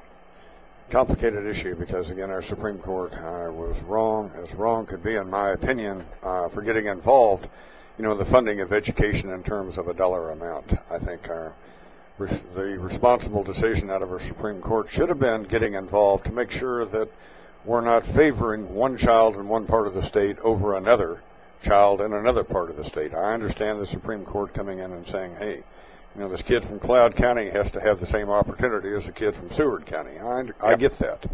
I don't get the Supreme Court stepping in and saying, okay, this is the amount of money we want you to spend on education. That clearly, clearly is something that our legislators were elected to do. So I think they just way overstepped their bounds. But didn't the Supreme Court basically say the legislature has failed to do its responsibility? It's the responsible thing and funded adequately. Yeah, but you know, funding had gone up every year. Uh, I'm not sure you can point to a year, John Arnold, Yeah. and the state of Kansas in the 20th century to where spending for education didn't go up year after year. Uh, the the formula, you know, Lord, I was there for four years. I never un- understood that formula. It was so complicated. Uh, you know, I just kind of looked to friends of mine that served on that education on the education committee uh, to guide me on my vote. Frankly, when I was in the legislature. But again, Nebraska and Oklahoma at the same time, Kansas was getting involved. Our Kansas Supreme Court was getting involved in telling the legislators how much money they were going to spend. The state of Nebraska, the state of Oklahoma Supreme Court at the same time were saying, hey, this is out of our purview, out of our jurisdiction. Uh-huh. You solve it, legislators. So, I don't know. Well, But again, all of our uh, Supreme Court justices were retained, not by my vote, but they were retained. you voted against some of them, did you? Well, I voted against all of them because I think they just clearly overstepped their bounds. Okay. Yeah. Yeah. Um, well, I don't know what the what the difference was in in the lawsuit that the uh, Schools for Fair Funding Group, whatever it's called, Mhm. ha- what angle they took to the Supreme Court that made our Supreme Court decided had to rule on it, as opposed to Nebraska and uh, other states. But there must have been some kind of wrinkle in there that was important. Yeah. Something happened uh, that was yeah untoward. But that that was your major surprise was uh, Dennis McKinney. I would say that probably was mine too on the uh, on the state level. And, and I, I suppose the fact that um, none of the other candidates, incumbents like Chris Biggs um, or Steve Six, survived, you know, uh, and fairly handily defeated um, in most cases. Um, that, that, that kind of the strength of it was a was a bit of a surprise. Yeah, and folks, don't misunderstand me. I think Ron Estes, and I don't know him well by reputation. I think he's going to do a fine job as state treasurer. I was just surprised that an incumbent was defeated there. Nothing against Ron Estes. Uh, he served as Sedgwick County treasurer for a number of years. Definitely qualified to do the job, but with virtually no name identification outside of Sedgwick County. Yeah, the race that concerned me the most, John Arnold and I was obviously very pleasantly surprised, was the Kobach race. And you and I have Ah. talked about this one because I am passionate about Chris Kobach's uh, ability to lead the state to where we're eventually going to have, hopefully, voter ID, to where it's going to take care of the potential voter fraud problem. I'm not sure we have voter fraud in Kansas, but I am sure that under our current law, if we don't require identification when you vote, the potential for voter fraud certainly is there. So, Well, I think Kobach's going to take care of this. Yeah, as uh, Earl pointed out uh, a couple of weeks ago, maybe it was just last week, about the study that he's done about all the people who are on the voting rolls still, Yeah. who don't exist. Uh, potential is there, um, but I, I'm not sure why somebody like you know you to be knowledgeable as Earl was about the names of the people who don't exist anymore, but their names are still on the list. To go in and he could vote several times, different places. Yeah. But I don't know why you'd want to do that. Really, you, you can't vote enough to swing an election. I mean, even in Chicago, voting early and often, yeah, one person can't swing an election. John, I'm sure you were watching the election results all night Tuesday night. Oh, Um, uh, coverage Tuesday night. On a scale of 1 to 10, uh, frankly, I spent probably a third of my time watching Fox, a third CNN, a third MSNBC. I was flipping back and forth and had a pretty good taste of all three. I don't know what your viewing habits were. Uh, Yeah, I- in I fact, frankly, I had forgotten that CBS, ABC, and NBC actually covered elections because I was flipping from one cable news network to the other. How about you? I flipped around quite a bit. Um, I did watch some NBC and MSNBC and CNN, and even flipped over to Fox uh, for a little bit just to see what interesting angle they had on everything that was going on. But and that's always fun to do um, if you want to pay attention to it.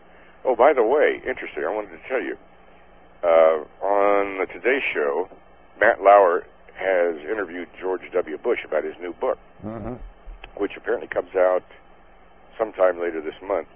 But there is a prime time interview between Matt and George W. Bush at 7 o'clock on Monday. So they've been doing little teasers.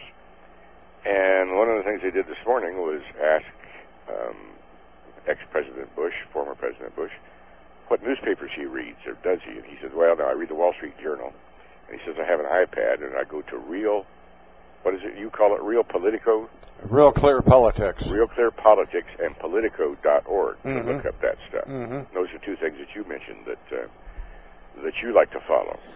Well, those are basically impartial uh, sites. Uh, they cover the political. Yeah, I don't think Real Clear Politics uh, ever has done anything that would be politically untoward. Uh, they're looking at poll results, and basically, it's just a site that if you're interested in polling done on any level in the United States, whether it's Rasmussen, whether it's a left of center poll, they've got it all on Real Clear Politics. Just a great site, and that's basically what Politico does as well compilation of you know political news articles, but really without uh, a philosophical slant coming out of Politico. Both of them are good sites. One of the interesting little teaser things they did on Wednesday morning after the election, um, they asked former President Bush about the TARP money that he authorized. He said had to do it, had to do it. Just there's no question about it. We had to save the economy.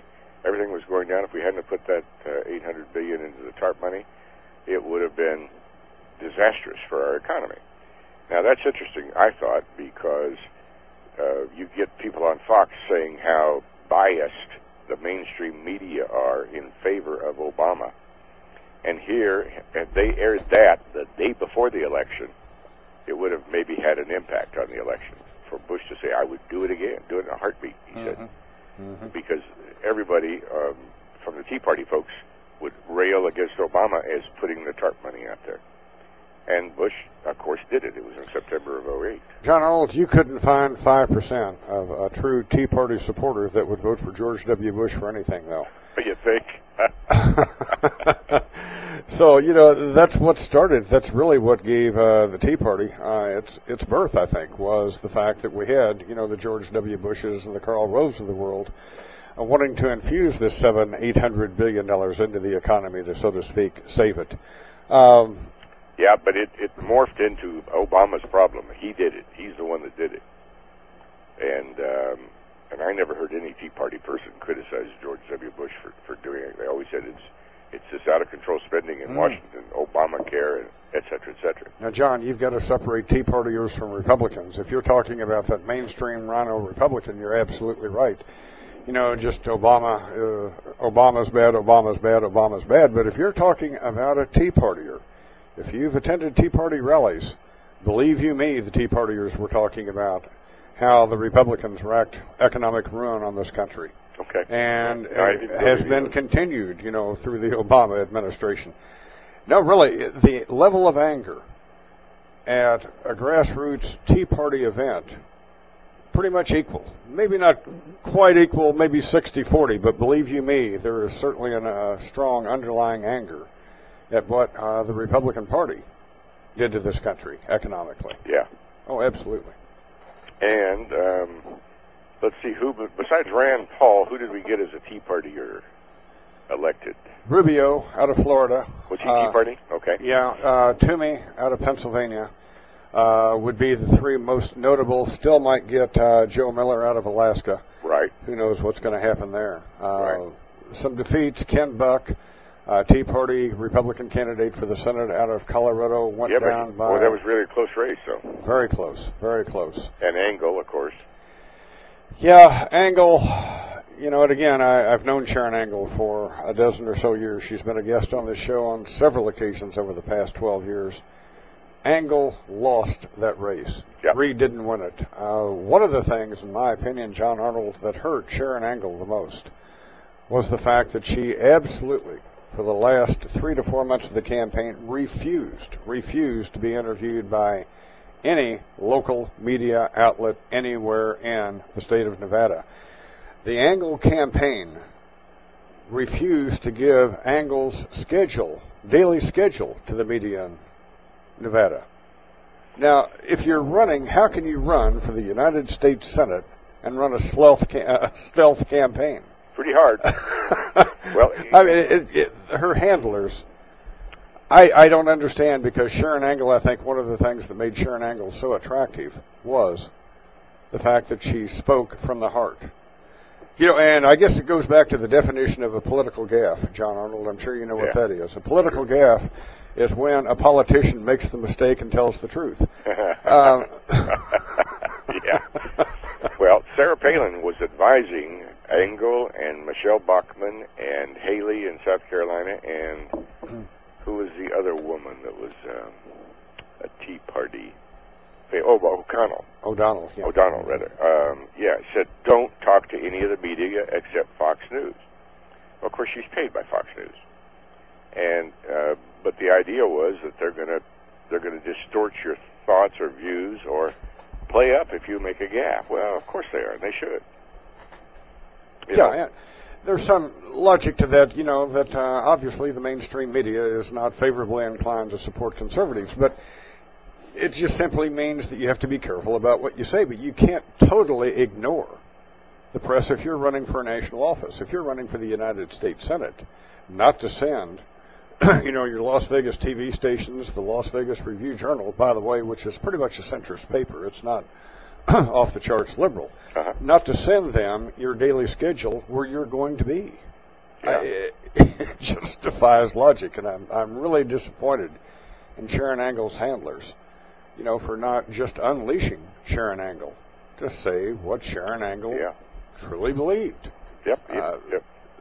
That's part of the charm of her. Yeah, you've seen uh, handlers hurt candidates time and again. Um, I think the worst was probably the handlers of Bob Dole when he ran for president. They um, they said, uh, "Don't make any wisecracks. Don't play off the cuff." And they did that after James Carville said, "Well, Dole's going to be an attack dog. He's going to use his sarcasm and he's going to make nasty comments about Clinton and so on." Well, Dole has a great sense of humor, and he should have been unleashed, but no, they tied him up. Mm-hmm. That's wrong. I think that that took away all of who Bob Dole was. Yeah, a horrible campaign. Yeah, uh, it really. really. was because basically, I think the message most voters walked away from, you know, when Bob Dole was nominated uh, on the Republican ticket to run for president. Well, I'm getting old and it's my turn. That was pretty much the theme of the campaign. If you don't elect me now, well, I'm getting pretty long in the tooth. you either elect me now, or it's pretty much over. Yeah. Without any reasons given why the voters should have looked at Bob Dole. It was just uh, uh, there was no and- message in that campaign. And had he been unleashed to use his humor, everybody would have seen the man has a sharp, sharp mind. Yeah. And um, he was well known, along with Simpson from Wyoming, as being two of the most fun people to be around Mhm. because of that wit. Mm-hmm. Anyway. And Pat Roberts has kind of uh, assumed that mantle now because Pa- Pat Roberts is another one that's got a pretty quick wit. Does he? And, yeah. Yeah, and uh, you know, pretty good at humor himself. But you're right, Bob Dole. You know, on a scale of one to ten in terms of a quality campaign, man, that, it yeah, and, and you know, if uh, if Angle has something worthwhile, she ought to be unleashed to talk to the media and and put it all out there and say it over and over again. Well, absolutely, because Harry Reid, you know, painted her as this extremist, Sure. and the voters never got to know Sharron Angle. Yeah. Never got to know her because her handlers just wouldn't allow Angle to talk to anybody, and uh, it, I think it hurt. It just kind of reinforced Harry Reid, you know, just banging away every day. Well, this woman's too extreme to be in the United States Senate. And I think the voters finally bought into that nonsense. Well, I say nonsense. They bought into it because the voters never got to really hear anything out of Sharron Angle other than pre-cut commercials. Yeah. And uh, so it's And you know, understandable. you, you judge people by how they react to the spontaneous question. Sure. And um, we're used to having people who are good at answering those questions, off the wall questions, off frequently, frankly, from the media. And you say, hmm, what? Well, as disappointed as I am because I'm uh, an admirer of Sharron Angle, I think she would have been a great vote. You know, and again, I'm speaking obviously from the conservative right. I think she would have been a good senator in that respect. Uh-huh. That's a train I saw coming down the track that uh, we're not going to win this one uh, because of the way the campaign was handled. So, so uh, I, John, I didn't see a lot of surprises nationally. I think uh, when the Connecticut uh, vote results came in, I think it showed that the Tea Party movement it wasn't going to sweep the country the way that several of us hoped that it was going to. It, the Connecticut vote was one I think that was key because the Republicans had a fairly strong candidate, McMahon. The Democrats had a very weak candidate in Blumenthal. Uh, you know, he was the one, of course, that lied about his service in Vietnam. Yep. And if there was going to be an upset in the making early on in the evening, that was going to be it. Uh, but the polls consistently showed that uh, Blumenthal was going to win by 10 to 12 points. And once the early results came in, that's where it was 10 to 12 points. So it showed the mood of the country was going to be fairly predictable. There weren't going to be any major surprises throughout the course of the evening, and there really weren't. And one of the other uh, uh, things, trends, I guess you might say, or conclusions, is that uh, money didn't cast the vote. Because the USA did, Today did a, an analysis of how much McMahon spent per vote. It was like $55, and Blumenthal spent 12 Mm-hmm. something like that. And they did the same thing in California, where uh, Meg Whitman spent 142 million of her own money or something like that, and um, and got beat by Jerry Brown. I don't remember what the numbers were per vote. And Carly Fiorina spent a whole lot of money and got uh, beaten by Boxer. Mm-hmm. And that was a little bit of a surprise there because Boxer has been been there a long time and was uh, reputed to be the most liberal of, of the senators, uh, certainly not in, in the top five. And not an easy person to get along with. Is that right? Yeah, uh, from what I've heard, you know, from the kind of the inside the Beltway friends of mine, that uh, very difficult person to be around. They said so. Well, I don't know that. I've met. I hadn't. I've never met her. I met Dianne Feinstein when she was mayor, and also when she was senator. Mhm. And I've always thought that she was a very sharp lady. Mhm. She did a super job as mayor of San Francisco after Mayor White was it? No, no. White was the killer, the shooter. Yeah. Uh, Milk. Yeah, Harvey Milk. Harvey Milk. I think that, yeah, yeah. Was uh, assassinated. Yeah. John, let's take a look. Uh, John Arnold's with me as he is each and every Friday from 9 to 10, talking about the top stories of the week, localizing it. Let's bring it uh, into some of the local races. Sure. County Commission, Shelley Buhler. She, uh, she garnered 58% of the vote.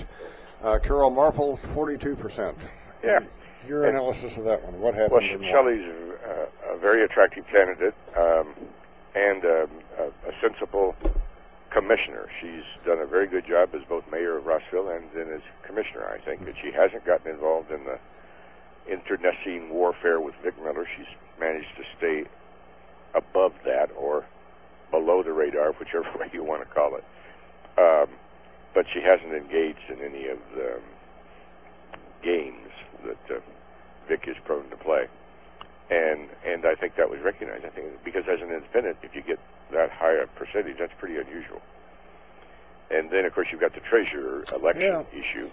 John, I don't know that we're on the same page on this one. And again, I like Shelley Buhler. I've talked to so many people that know the Buhler family in uh-huh. Rossville. I mean, this is just truly a, a great, great family in terms of values, the whole nine yards. And I think Shelley's dedication to her job, hardworking, she's involved in a lot of things in Topeka. But John Arnold, I think Shelley was hurt by this whole petition issue. I think Shelley Buhler would have won this race 80-20. 80% for Buhler, 20% opposed. If it wouldn't have been for this whole petition fiasco, I think it hurt her big time. I think And uh, had she if she would have had a name opponent, somebody that was known in the Republican circles that could have gone out and raised some money to use this issue against Shelley Buhler, she would have been in trouble, in my opinion. I think they could have. I think she made a mistake in not voting uh, against taking the fuel tax money. And she should have just sat there and said, we've got to solve our own budget problems and not create them for the city. You bet. But that was a mistake. But other than that, I think she's been a very good commissioner. Oh, I agree. I agree. I I think she's dedicated. Uh, I think she truly has a commitment to doing what she thinks is right as far as improving her quality of life. Yeah. I'm not anti Shelley Buhler, but I think she made a huge mistake on this petition. On this petition, I say a huge mistake because keep in mind, folks, for three hours, Shelley Buhler kept making motion after motion after motion on how Shawnee County could reduce government spending. And Miller and Ensley sat over there, neither one would second any of her motions. Not one time did Ted Ensley speak up. And we didn't expect Miller to, obviously, but Ted Ensley, over three hours, never spoke up and said, okay, I'll second this one. This makes sense. Yeah. So after three hours, Shelley finally ca- caved in and agreed to that uh, crazy petition, you know, issued where to balance the books of Shawnee County, they just kept $2 million that should have been transferred to the city. And as a result, now we're into a hell of a mess on a possible special election that's going to cost this community a lot of money. And So, there's still, uh, well, Vic's still trying to play a little game about the election. Yep. But, uh, and I think, you know, that probably, the public probably judged the election of the treasurer as you've talked about in the past. They were with you in that they didn't want to give the power of appointment to the commission. mm-hmm, mm-hmm. Don't you think? Mm-hmm. I do. I do. It'll, it'll be interesting if this issue is brought up four years from now. If uh, Commissioner Miller is gone out of elected politics, if you had that vote again, you know what would happen? And I think consolidation of city county government, the same thing uh, would hold true. You know, we're going to have to have a changing of the guard politically before anybody is going to sign off on consolidation of government Yeah, based on who ultimately would be in control. I think that's right. Yeah, yeah. So. Large part of it. You bet. John, do you see any rising stars uh, sh- in Shawnee County for the Democrat Party? Anything surprise you as far as legislative races? Were you following any of those? I tried to follow a little bit, but uh, of course, you know, I only have in my my district um, Lana Gordon and Kyle Kessler, Mm-hmm. And uh, there were a lot of mailings sent out, and I, I heard Lana on your program. Um, but beyond that, not not much, and um, any of the other candidates, I just didn't hear a thing about. Of course, I wouldn't. Um, you know, they're not going to mail me stuff from another district if I can't vote for them. Kyle Kessler, uh, again, we're talking about folks, uh, probably the second most fiscally conservative legislative district in Shawnee County. Mike Burgess represents the most conservative. Lana Gordon has uh, held her seat for a number of years, quite a number of years, in Uh-huh. southwest Topeka. Yep. And she was, uh, I don't want to say seriously challenged. Kyle Kessler raised a ton of money. And the work ethic was there to defeat Lana Gordon. Well, Lana Gordon ended up, you know, it's a very, very safe Republican seat. And personally, I think Lana's done a good job as far as fiscal responsibility in that district. But I was surprised that the Democrats trained their sights at Lana Gordon. because, again, the makeup of that district, it's overwhelmingly Republican, a very fiscally conservative district. I represented it several years ago, and I know the makeup of the district Yeah. It just seemed like a waste of time, money, and effort going into that district for the money the Democrats spent. Yeah, well, Lana did work hard. I, she came to my door and knocked, and we visited a little bit. And uh, apparently Kessler came to my door also. He left a little flyer. I didn't get to see him and talk with him, but uh, he was out knocking on doors. Yeah, Kessler. Yeah, Mr. Kessler I never met, and uh, didn't hear from Mr. Kessler during the uh, campaign. So I don't know, uh, but the work ethic was certainly there. But I would agree with uh, Doug Mays that the candidate that possibly is going to be the rising star in the Republican ranks would be Becky Niosi. I had her on the show. I had never met the woman before, had never heard the name before, until I had her on the show as a candidate, and uh, just very, very impressive as far as her work ethic. Well, she Obviously, got, uh, um, she got a fair percentage of the vote. Yes, she did. Yeah. I don't remember how it worked out, but uh, 3,200 to 3,000 roughly in a Okay. seat that's been held by the Democrats for 30 plus years. So, so Becky Niosi really was, I think, the shining star possibly on the Republican side of the ledger uh-huh. Tuesday night, and uh, so interesting stuff. well, yeah, and it's going to be hard to, to figure where Democratic leadership comes from, other Yeah. than out of out of the Senate, perhaps uh, the state Senate, because you know Brownback isn't going to appoint anybody from the other side to any cabinet position, and even if he did, that person would be um, not an independent uh, spokesman for anything on the Democratic side. I wouldn't think. Yeah. Um, it'd be interesting to see how he organizes his cabinet in the state and what he does for the budget. Yeah, I don't know. Uh, politically, I think it's a smart move, and I assume, public policy wise it is too, that he's getting off to a good start in the respect that he's not, you know, coming across as this part- partisan slash and burn social conservative Republican. Because if you take a look at his cab, uh, his transition team, and he said it the best. He said this is an eclectic group of people, and it is an eclectic group of people. A lot of these people that were named to his transition team have been involved in uh, Republican politics for many, many years, several of which would be viewed as left of center. Maybe RINO Republicans to be unkind to him, but at least left of center Republicans. So Senator Brownback really tapped into a pretty good cross section of Kansas in terms of the Republican Party. This is not uh, a group stacked with uh, conservative Republicans by any stretch of the imagination. Interesting group. Yeah, it'd be interesting to see what he uh, comes up with for his proposed budget and Yeah. changes from what's happened in the past. Yeah. You would expect that he would come in with a rollback of the sales tax. But if he does that, then you have to say, okay, you're still looking reported in the paper today as a three or four hundred million dollar deficit for revenues for this year. How do you how do you cover it? Yeah.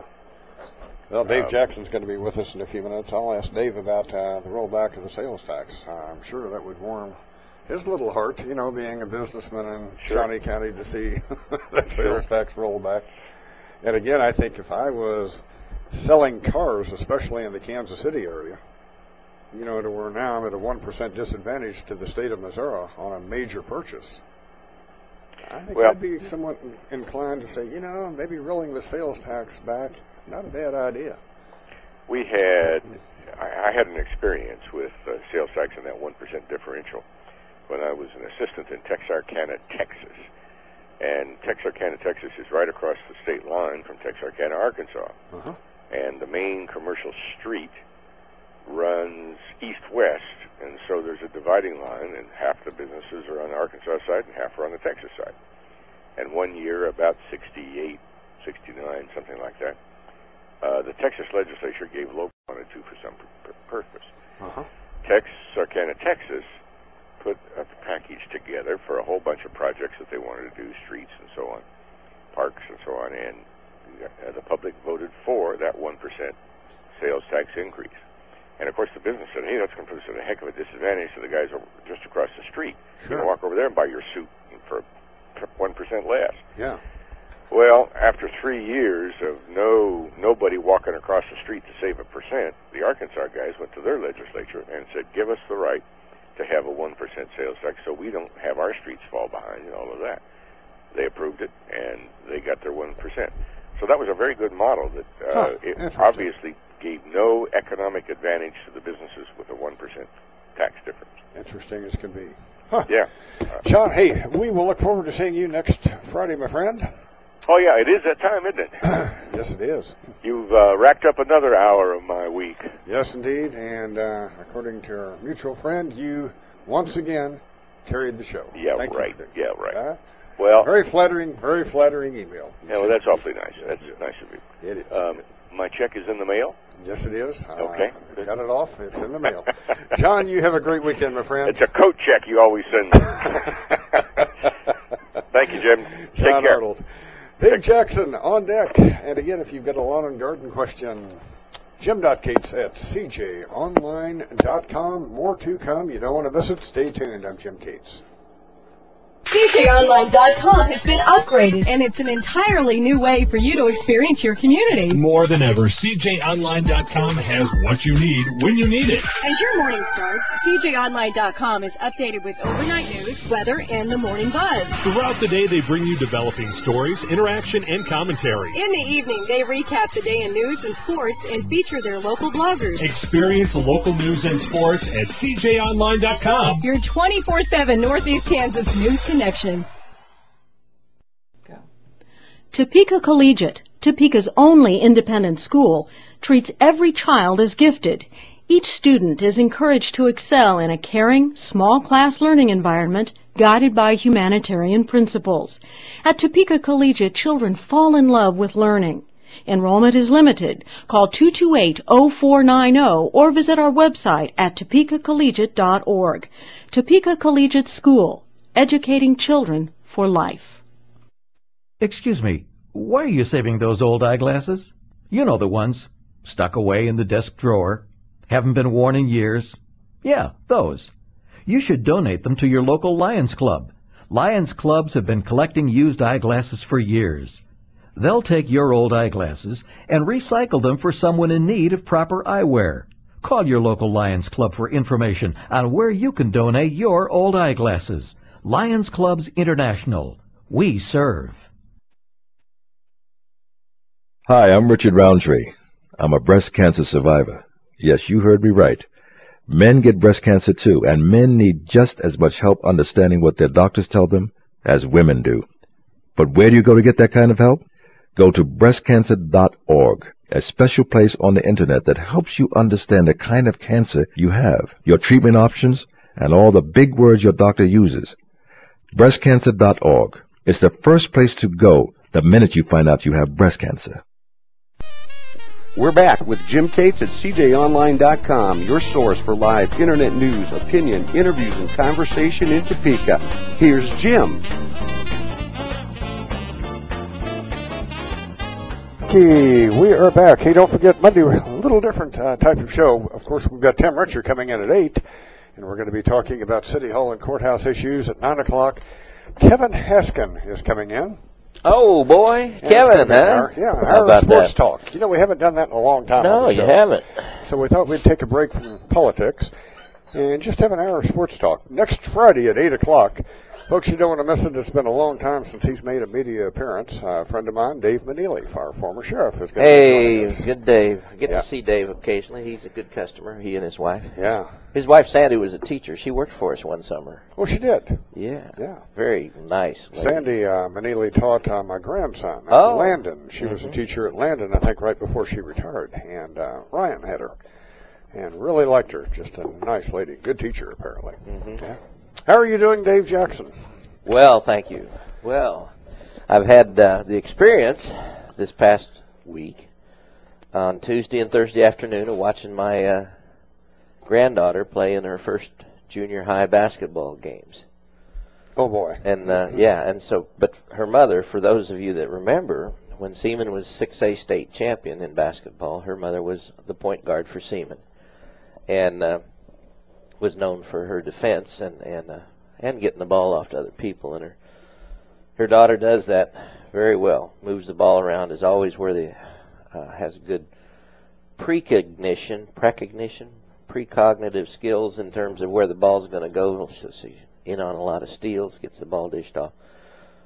Like her mom, however, uh, at least for these first two ball games, she uh, can't hardly hit the broadside of a barn shooting. She's uh, with the season starting, she's rushing her shot, and uh, she's like one for ten so far.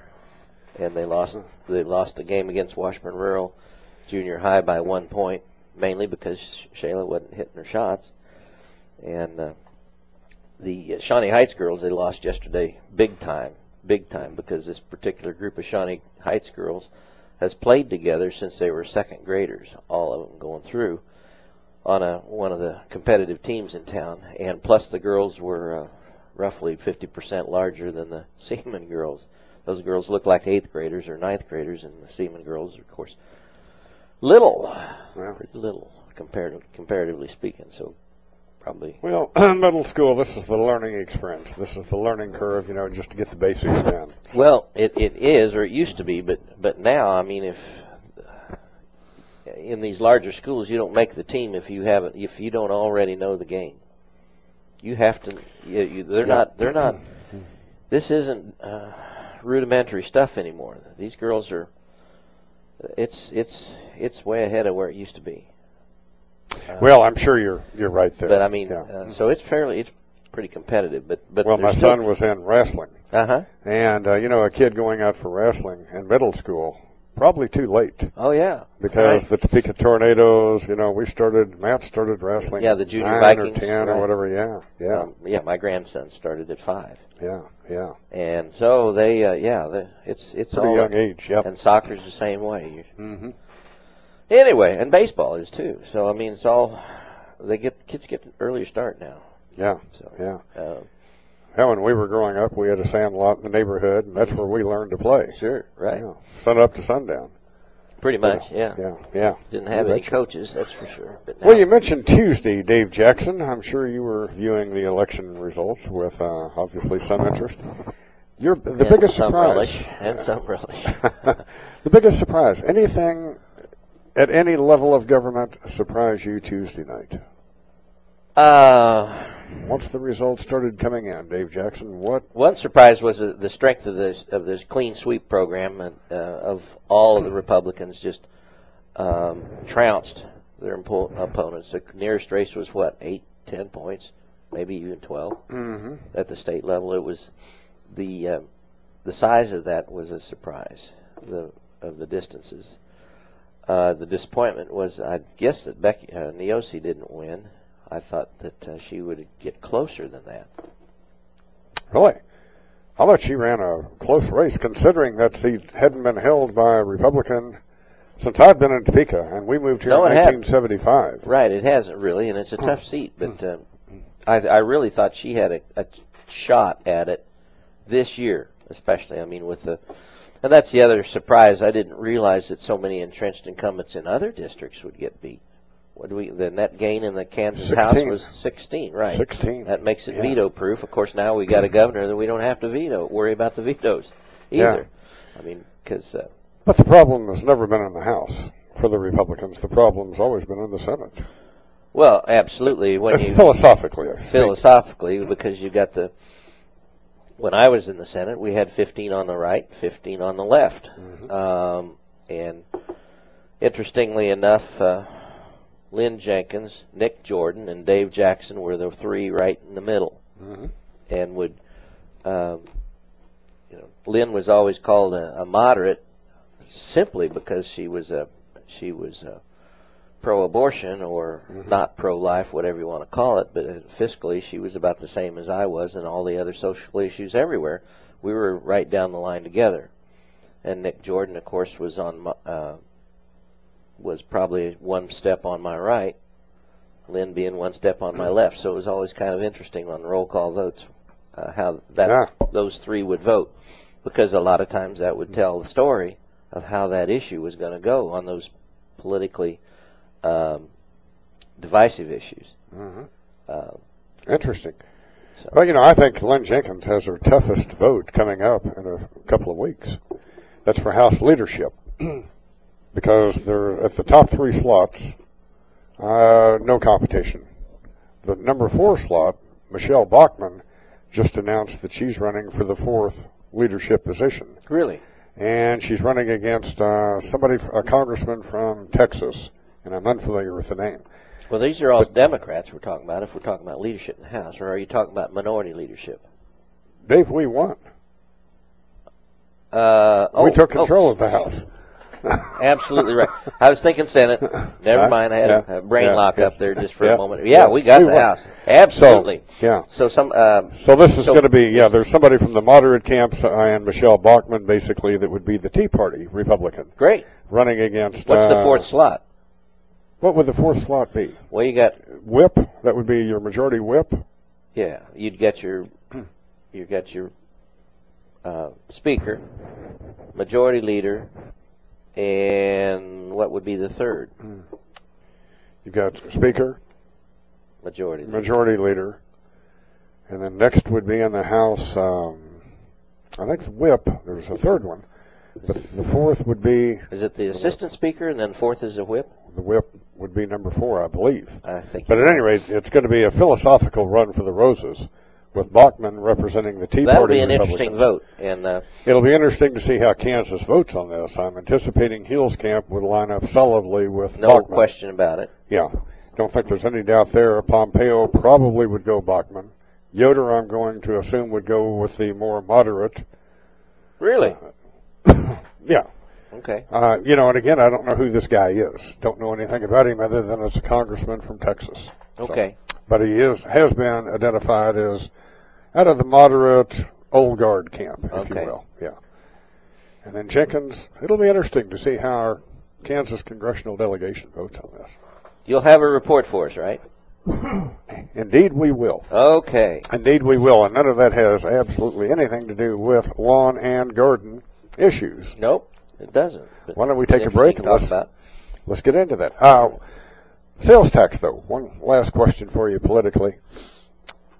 Do you think Sam Brownback, Governor-elect Brownback, is going to be successful on basically taking this 1% sales tax increase off the books in It will all hinge upon, in my view, whether or not um, this next education lawsuit that was just filed is successful in court. There's no way if uh, the the courts continue to to uh, establish funding levels instead of the legislature that that you can get enough control of the budget because of our of our general fund budget. Uh, education is way past half, 60, 70 percent, somewhere in there now of the general fund budget. It's just you can't. Yeah. You can't. That's the the elephant you can't deal with, and so uh, I I just hope that some of these uh, judges figure out that what they what's been done is a violation of state constitution. And I don't know why we don't fight that in Supreme Court or do something. I surely would think that there's an, a, a higher authority than our state Supreme Court, who is not the most brilliant group in the whole world I've ever met. So, Let's just hope yeah. Governor-elect Brownback has an appointment key. or two. That's Good the point. key. I mean, if he does his budget correctly, possibly can. Um, if I can talk his, on his team is Jay Emler, who uh, is of course the uh, was the chair of House Ways and Means, uh, State Senate Ways and Means. He'll probably move up now to Majority Leader, and then there'll be a new uh, Ways and Means Committee chair. Uh, one can only pray that it isn't Jean Schodorf. Um, but uh, anyhow, th- it all hinges upon us getting a handle on budgets, state budgets, and that means zero-based budgeting. If he can do that, certainly we can we can roll that one percent back in a heartbeat. There you have. it. All righty. Dave Jackson. Stay tuned, folks. Jackson's Greenhouse, your plant shopping center. Let Jackson put a big smile on your home. Landscape planning and design, we listen and we take the time. We're professionals and we're out to make it known. We're your plant shopping center all the way. Jackson's Greenhouse has what you need today. Residential or commercial, we're at your service. Landscape to lawn supplies that you like best. From roses, flowers, shrubs, and trees to everything your garden needs, Jackson says just come in, be our guest. Jackson's Greenhouse, your lawn and garden place. We're your plant shopping center all the way. At Jackson's Greenhouse, we're out to make your day.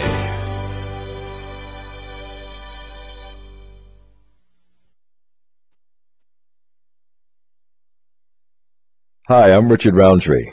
I'm a breast cancer survivor. Yes, you heard me right. Men get breast cancer too, and men need just as much help understanding what their doctors tell them as women do. But where do you go to get that kind of help? Go to breastcancer.org, a special place on the internet that helps you understand the kind of cancer you have, your treatment options, and all the big words your doctor uses. Breastcancer.org is the first place to go the minute you find out you have breast cancer. Eyewear Unique is a fun, upscale optical shop located in Topeka. They may be in mid-America, but their frame selection is world class. The expert staff will help you into your first really awesome pair of high-quality eyewear. Their designer frame selection will hold its own against the finest shops in New York or LA. Eyewear Unique is not just another optical shop. They are truly new and different. They are not interested in selling you a pair of glasses. They're interested in selling you eyeglasses for the rest of your life. Your face is a work of art, and it deserves a great frame. Eyewear Unique offers top of the line designer frames with names like Etnia, Barcelona, Lunor, Robert Mark, LA Eyeworks, Bevel Specs, Freudenhaus, Oliver Peoples, Ray-Ban, and Oakley, just to name a few. The frames run from stylish and affordable $90 eyewear to the extraordinary Fasa Frost line, located at 4008 Southwest Huntoon Street in Topeka, or visit them on the web at eyewearuniquetopeka.com. Take your face to the next level. Eyewear Unique, eyewear for life. This is Risa with Lauer Plumbing, Heating, and Air Conditioning. We are not just your heating and air conditioning experts. We also can take care of any of your plumbing needs, including sewers and backflow preventers. So call us now at 357-5123. Welcome back to Jim Cates at CJOnline.com. Our phone lines are now open at 295-1150 or email Jim at jim.cates at CJOnline.com. Here's Jim. Okay, we're back with Dave Jackson, Jackson's Greenhouse and Garden Center. And swapping political war stories off the air, which is always fun to do. Yeah. What a month uh, this is going to be. You know, uh, winter weather is just, unfortunately, right around the corner. It is six more weeks of fall, but um, anyway, they it uh, uh, had a frost this morning. We had sprayed our stuff um, with a new product out that was just out this year uh, that protects your plants six degrees that you only have to put down 12 hours ahead of time. So yesterday we went out and sprayed the stuff um, and uh, saved all of our blooms on our mums, saved all of our perennials. They're not going to be down, frozen back or anything. Everything outdoors that was a soft perennial we saved. So this is a product that folks ought to ought to be looking at, especially uh, next spring when they're planting. New product. It's not a Fertilome product, but it is an excellent product. Worked for us. I'm here to tell you. I mean, it dropped to 28 or 29 there at the greenhouse this morning because we're down in the valley, Mm-hmm. and uh, took care of it. So uh, protected those plants. I don't know how it works or what it does, but it uh, the colloidal uh, suspension in the in uh, in the uh, molecules that are in the the uh, leaf Mhm. don't uh, just uh, don't freeze. Something. And it makes a six degree difference. Mm-hmm. Protect six degrees. That's the best, the best you can get so far. Huh. I'll be. So you can use that uh, if it gets down to 33 minus 6. If it gets down to 26 degrees, then it would lose its effectiveness. But if it's a slight freeze, Yeah. then 26 should be good. It's 32 minus 6, so 26 you're good. 26, 25, then. And it, it, that all depends on conditions as well, of course. You, Mhm. you never know in terms of, of uh, what wind is there, what's happening that night, what the relative humidity is, how that goes, but it's it, it's it'll protect at least 6. So that's a good it's a new product and it works. When would you use this? When? In the spring. In the spring, if you've got your tomato plants out there, Ah, and sure. and you're trying you're trying to grow some tomato plants, then spray those suckers or peppers or, or whatever else you might have. If they're saying, well, we're going to have a late frost, you got 12 hours. That frost doesn't come until morning. The product before that used to do this, which was only good for three or four degrees, you had to have it on a couple of days ahead of time. Well, you don't always have two days of, of warning to do this. This is 12 hours, so you can come home from work, 5 p.m., spray your stuff, and 5 a.m. when that frost hits, you're going to be you're pr- protected. That's the beauty of it. So does this mean somebody that's growing tomatoes, we'll say commercially, can basically move the date uh, ahead a week? They can start planting a week uh, ahead of when they would normally would plant tomatoes. Well, the guys that are growing tomatoes commercially and they're really trying to hit the head of the season already have them covered with frost caps. They they plant them and then they cap them right away. It's it's a hot cap it's called, and uh, so they shouldn't have to. It's it's the the home gardeners that uh, that didn't bother to uh, put put their stuff under caps, and of course that's 99% of them. Uh, they can save their plants with this.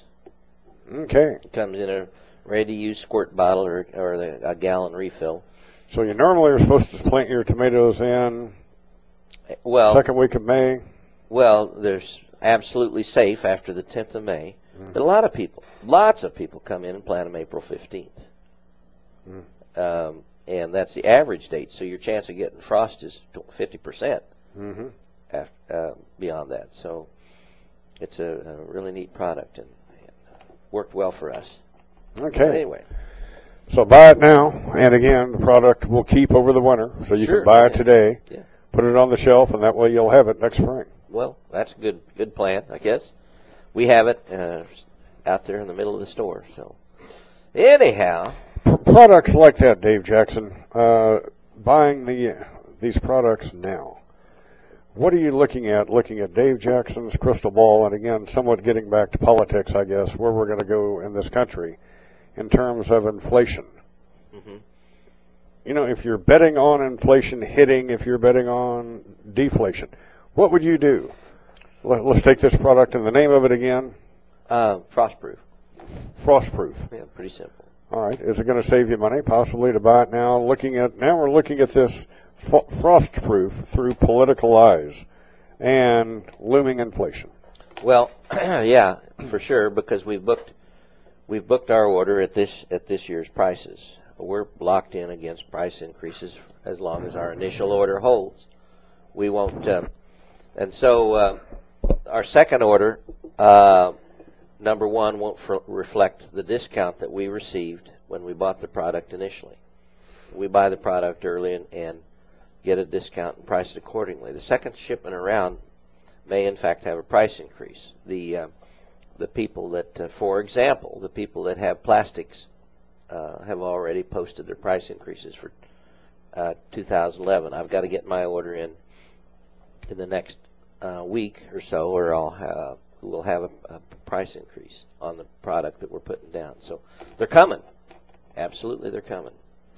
Anything in particular to where you're seeing a huge price increase next spring? Something that we could purchase today at Jackson's Greenhouse and Garden Center. To where doing purchasing that same item six months down the road is going to be 25% more expensive. Anything that looking through your crystal ball you can see that happening? What do you think? Uh, well, the stuff that the nitrogen and those kinds of things that are based on petroleum products, um, we could be looking at a pretty significant increase in in petroleum prices, if uh, and that would be the one primarily that would make a difference on people's lawns. It probably won't be a Ah, well, and a lot of that you can't look through the crystal ball. Sometimes you'll have a plant go down, and right now those are so uh, consolidated that if you have one plant go down out of the five or six that are now producing ammonium nitrate, then you'll see a significant price increase because the demand doesn't go down, but the supply does. And those these uh, these plants are seem to be susceptible to massive uh, blow-ups or meltdowns uh, occasionally. For example, phosphorus in the in your some of your fertilizers uh, the year and a half ago, the price just shot up.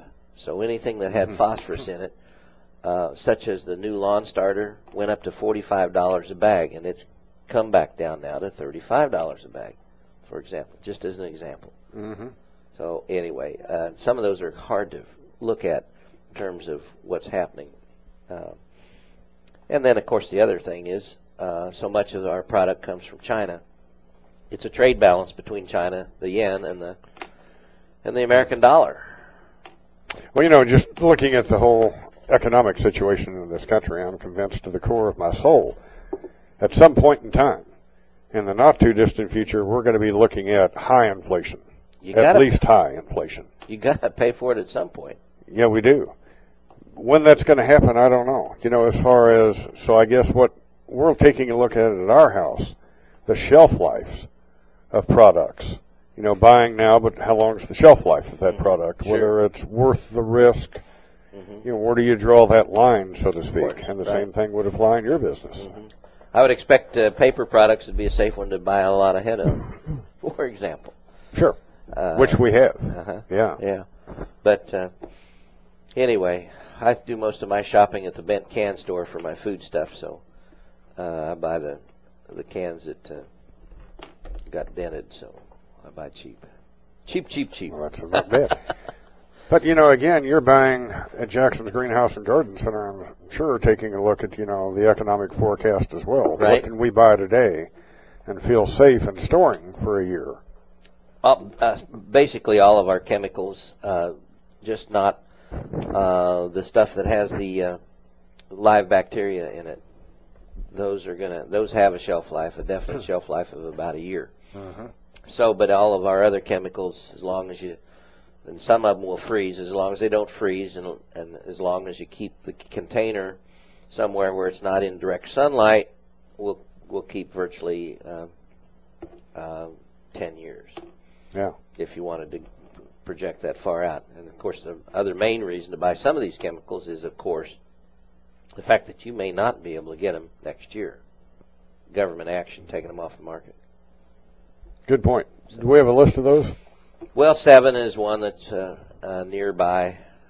Next four or five years won't pass the next round. Malathion, um, just to name two for sure.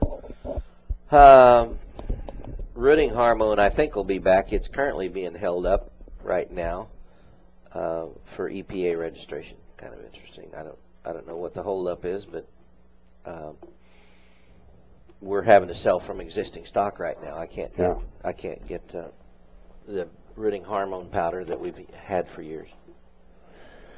On that note, On that note, it's time for a break. let's take a break. Jackson's Greenhouse and Garden Center, folks. And again, this is a good phone number to have written down, 232-3416. Because if you've got, you know, that question that comes up in terms of gardening, uh, lawn maintenance, whatever the case may be, tree plantings, whatever, it's a good number to have written down because seven days a week there's somebody there that can answer your questions. So give Jackson's Greenhouse and Garden Center a call at 234 232 232 3416. And uh, you've always got an answer to your lawn and garden questions at your fingertips with that phone number. Okay, again, jim.cates at cjonline.com if you've got a question or a comment. Would love to hear from you. We'll be back. Stay tuned. More to come.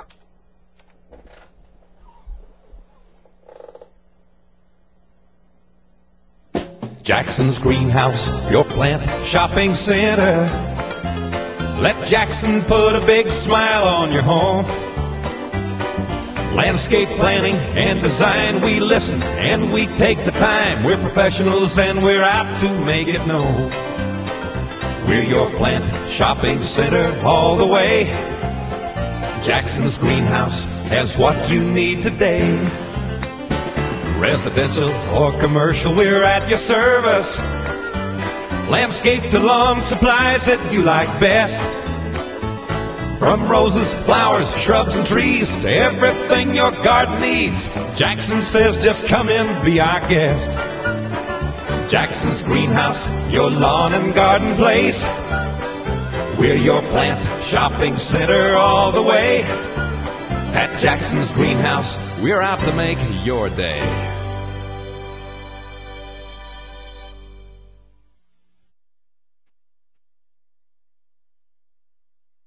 Hi, I'm Richard Roundtree. I'm a breast cancer survivor. Yes, you heard me right. Men get breast cancer too, and men need just as much help understanding what their doctors tell them as women do. But where do you go to get that kind of help? Go to breastcancer.org, a special place on the internet that helps you understand the kind of cancer you have, your treatment options, and all the big words your doctor uses. Breastcancer.org is the first place to go the minute you find out you have breast cancer. Eyewear Unique is a fun, upscale optical shop located in Topeka. They may be in mid-America, but their frame selection is world class. The expert staff will help you into your first really awesome pair of high quality eyewear. Their designer frame selection will hold its own against the finest shops in New York or LA. Eyewear Unique is not just another optical shop. They are truly new and different. They're not interested in selling you a pair of glasses. They're interested in selling you eyeglasses for the rest of your life. Your face is a work of art, and it deserves a great frame. Eyewear Unique offers top of the line designer frames with names like Etnia, Barcelona, Lunor, Robert Marc, LA Eyeworks, Bevel Specs, Freudenhaus, Oliver Peoples, Ray-Ban, and Oakley, just to name a few. The frames run from stylish and affordable $90 eyewear to the extraordinary Fassa Frost line, located at 4008 Southwest Huntoon Street in Topeka, or visit them on the web at eyewearuniquetopeka.com. Take your face to the next level. Eyewear Unique, eyewear for life. This is Risa with Lauer Plumbing, Heating, and Air Conditioning. We are not just your heating and air conditioning experts. We also can take care of any of your plumbing needs, including sewers and backflow preventers. So call us now at 357-5123. Welcome back to Jim Cates at cjonline.com. Our phone lines are now open at 295-1150 or email Jim at jim.cates at cjonline.com. Here's Jim.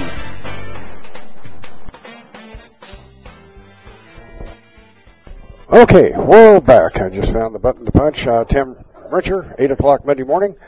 Great guest, and he's with us every Monday. And uh, Kevin Haskin, he's going to be joining us at 9 o'clock Monday. We're going to be spending an hour talking about sports. And next Friday, we've got uh, former Sheriff Dave Meneley joining me at 8 o'clock. So that's our lineup so far. And of course, Dave Jackson, you'll be back with us at 10 o'clock next Friday. That'd be the plan, I think. And then John Arnold, of course, there, right? you'll be in at 9 next Who Friday. else? Who else though on nine? Uh, it's going to be Tom Erskine Day, I think. Oh, is that right? Yeah. Yeah. Tom Erskine, Lee Hartman, not sure. Jim. We were missing somebody today, Yeah. weren't you? Yeah, we were. Tom Erskine, and I don't know what happened. Possibly it was my error. Occasionally I make one of those. I'm sure. One or two of those. We do. Dave Jackson, Jackson's Greenhouse and Garden Center. This is the time of the year we need to be doing what to our lawns? I'm just, I was reading Annette's tips. Right. We uh, time to enjoy your time in the lawn. Um, if you go out in your lawn and you see some little tiny broadleaf weeds coming up, uh, that's henbit and chickweed, or dandelions can be er, will be germinating now. This is the time, and um, K-State's uh, Extension Services uh, um, newsletter this past week talked about now's the time to get out and eliminate broadleaf weeds. We've talked about this before on the show, weed free zone, and it was recommended in the in the K-State newsletter by name Fertilome weed free zone uh, because it's the product that's Trimec plus carfentrazone, carfentrazone, uh, that uh, will kill weeds in the cold weather. And of course, we carry it in a uh, uh, liquid concentrate, which is less expensive. But if if the ease of application is is important to you, we, it also comes in a granule. You can get it get out there and spread that, and uh, that eliminates what are called winter annuals, which is henbit and chickweed that germinate in the fall, winter over, and then of course spring up in the early spring and pre- present you with all of those purple flowers. Mm-hmm. Or the perennial weeds that germinate in the fall, such as dandelions and if you have it, uh, curly dock and plantain and some of these other things that are fall uh, germinating perennials that you can eliminate when they're little and much easier to get rid of and much cleaner yard next year. So that this is the Now's time to the do time. that, right? And of course, then all of the people on our program, uh, our Fertilome four bag program, uh, have been called to start considering putting on their winterizer sometime in the month of November. Great time to winterize your lawn. Uh, second most important application of the season, or it's the most important if you didn't get get it done in the in the fall, early fall, the lawn food plus iron. Now is the time to do winterizer. So, got to get that down, or should get that down. What that does, here's the reason you put it down, and uh, is that it uh, puts the reserves uh, into that root system in the crown of the grass right now. While while we've still got some warm days and all that kind of stuff, the grass saves up, and that way it greens up earlier next spring. With what's key to a lot, maybe key to a lot of people, you don't have to fertilize in in the spring as much, and uh, you have less top growth. If you wait to fertilize in the spring, then you're going to promote more top growth, and you'll be mowing all the time. So uh, that's the uh, application uh, that we uh, think is really important uh, is winterizer, and uh, so uh, in terms of the other kinds of things you need to be doing. Now, coming back, you know, to Oh. the chickweed and hen bit, you say it needs to be done now. Now's the time. This is when it's germinating. Uh-huh. Let's define now. Up until what period of time? Well, if it snows, it's hard to spray that stuff. but uh, I mean, you know, a hard freeze, you can still lay it down. There. Yeah, you can still do it down as long with carfentrazone. You can you can spray or put the weed free zone on uh, down to roughly 45 degrees daytime temperature. Oh, okay. Uh, because okay. it, it that chemical that carfentrazone carries the chemical into the plant and uh, down to the root uh, until it. But once the temperatures, the daytime temperatures reach mid uh, mid 40s and below, if that's the high temperature of the 24-hour day, then you're starting to reduce the effectiveness of how it's going to work. Okay. Okay. So, there's your there's your a lot of time. one time. Yeah. Good to get Well, it down now while the weather's going to be halfway decent, but Mhm. uh, you can do that uh, again if it's 45 degrees or or more. You're safe. Yep. And this weekend we're looking at uh, god awful high today of 51. This is horrible. I know it. Uh, tomorrow, I'm 63. thinking Hawaii very soon. yes, you are. Uh, Sunday, high of 74. So tomorrow's going to be a little chilly for those of you going to the K-State game, but uh, We're going. Are you? no. No. No, Come on, Jim. No, no, no. We're going to have uh, chili at our at our uh, tailgate. Two kinds of chili. Uh, one will be the traditional chili that uh, that uh, uh, the Wolf Cools out in Barrington Way make. That'll be the Wolf Cool chili. Uh, big family out there, and um, then Annette's white chili. Yeah. Uh, for those of you that have cholesterol problems, she does a a turkey meat chili that's with white beans and turkey meat, Oh boy. and it is uh, it is good. I know Nancy fixes a white uh, white chili. Mm-hmm. Fantastic. Oh yeah. Oh, okay. Yeah. Well, Annette and I, uh, every year, uh, as one of our special things at the greenhouse, we'll have a, a chili cook-off, and people come in and vote for hers or they vote for mine. Yeah. Yeah. And uh, so it's always pretty close. Uh, the women tend to like uh, hers a little bit better, and, and the men tend to like mine a little bit better. Now, I don't make a really hot chili, but it's it's got a different flavor. Yeah.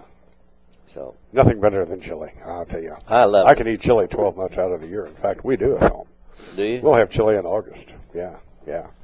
You know, it's traditionally a cool or a cold weather uh, Uh-huh. Right. staple, but not not for me. No, I can eat it anytime.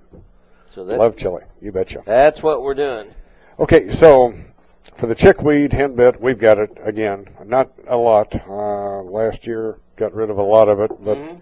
starting to see. Just Well, get out there. Uh, it's going to warm up over the weekend. Mm-hmm. It's supposed to be, what did you read in the paper, 65, 60? well, 60 tomorrow. Uh, high in the low 50s today. It's Yeah. just god awful. But it, the wind's Tomorrow. not blowing. It's it's Yeah. not. As, it really feels not as too bad. Yeah. But anyway, would be a great time to take a look, walk around out there, and see about your. Uh, if you see that coming up, I believe that if you're going to have any problem, you'll see it now.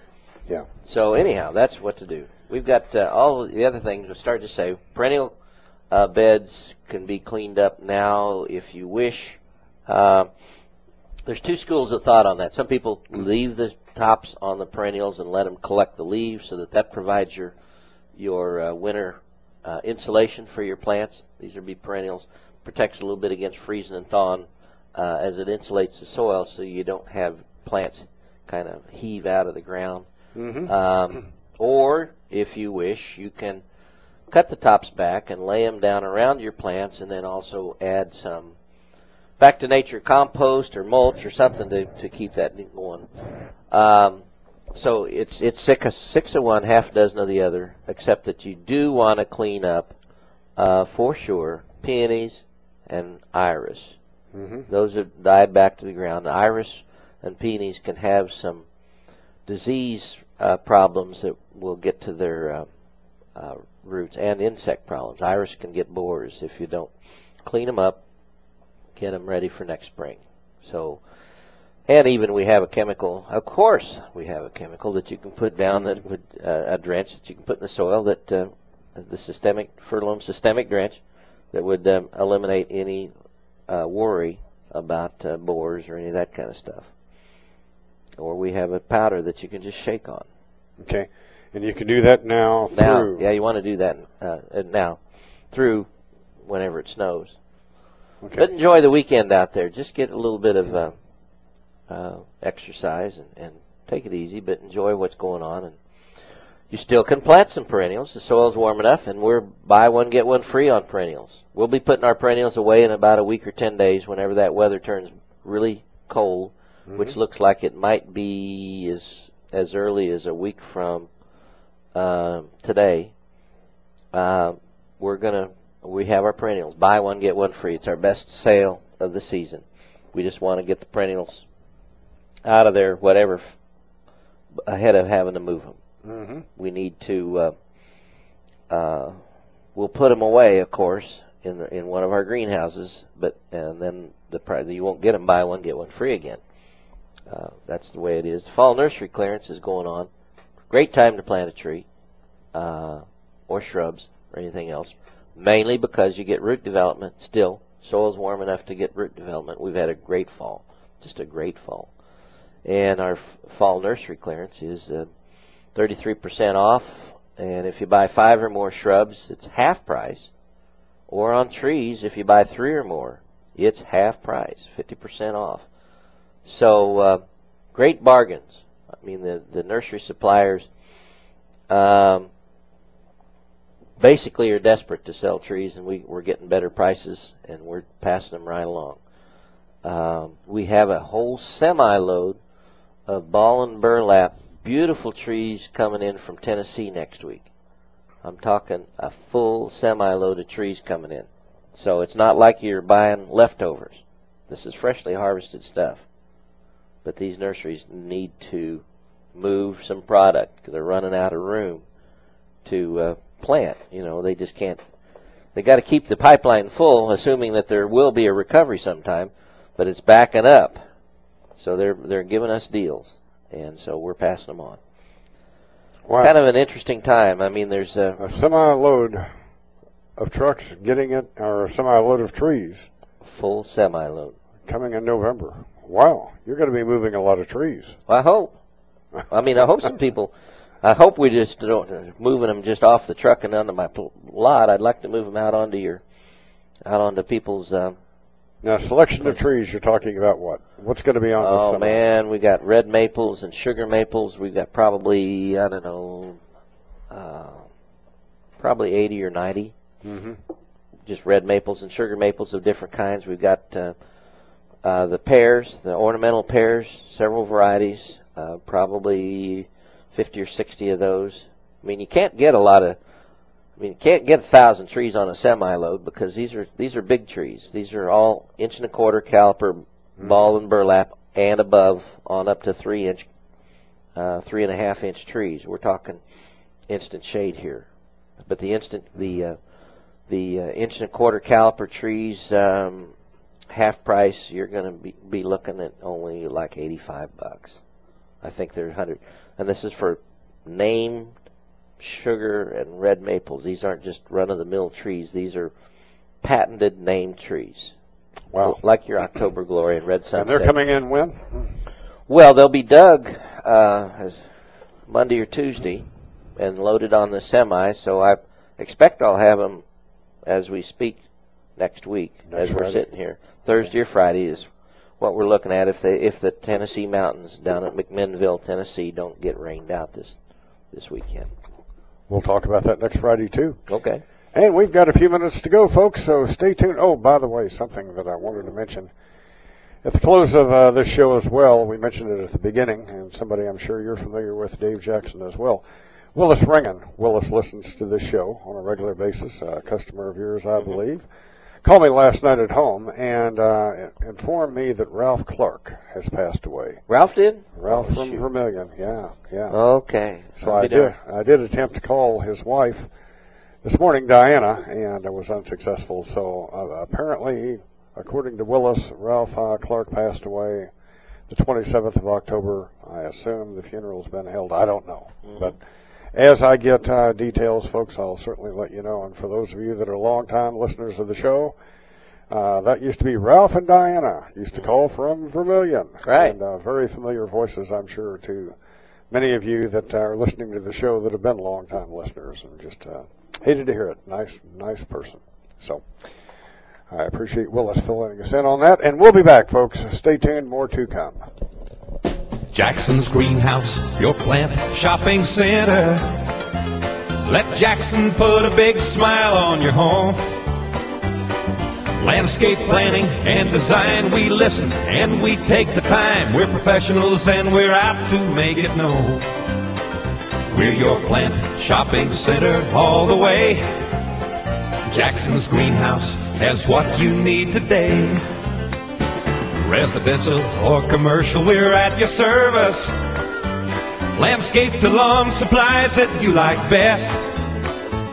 From roses, flowers, shrubs, and trees to everything your garden needs, Jackson says just come in, be our guest. Jackson's Greenhouse, your lawn and garden place. We're your plant shopping center all the way. At Jackson's Greenhouse, we're out to make your day.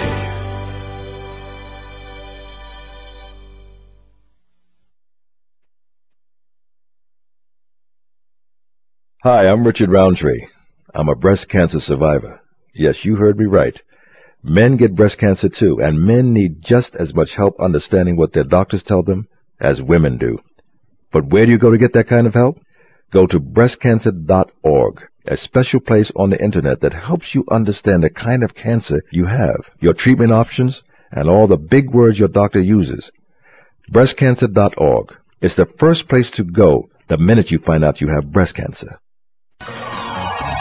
Eyewear Unique is a fun, upscale optical shop located in Topeka. They may be in mid-America, but their frame selection is world class. The expert staff will help you into your first really awesome pair of high quality eyewear. Their designer frame selection will hold its own against the finest shops in New York or LA. Eyewear Unique is not just another optical shop. They are truly new and different. They are not interested in selling you a pair of glasses. They're interested in selling you eyeglasses for the rest of your life. Your face is a work of art, and it deserves a great frame. Eyewear Unique offers top-of-the-line designer frames with names like Etnia, Barcelona, Lunor, Robert Marc, LA Eyeworks, Bevel Specs, Freudenhaus, Oliver Peoples, Ray-Ban, and Oakley, just to name a few. The frames run from stylish and affordable $90 eyewear to the extraordinary Fasa Frost line, located at 4008 Southwest Huntoon Street in Topeka, or visit them on the web at eyewearuniquetopeka.com. Take your face to the next level. Eyewear Unique, eyewear for life. This is Risa with Lauer Plumbing, Heating, and Air Conditioning. We are not just your heating and air conditioning experts. We also can take care of any of your plumbing needs, including sewers and backflow preventers. So call us now at 357-5123. Welcome back to Jim Cates at cjonline.com. Our phone lines are now open at 295-1150 or email Jim at jim.cates at cjonline.com. Here's Jim.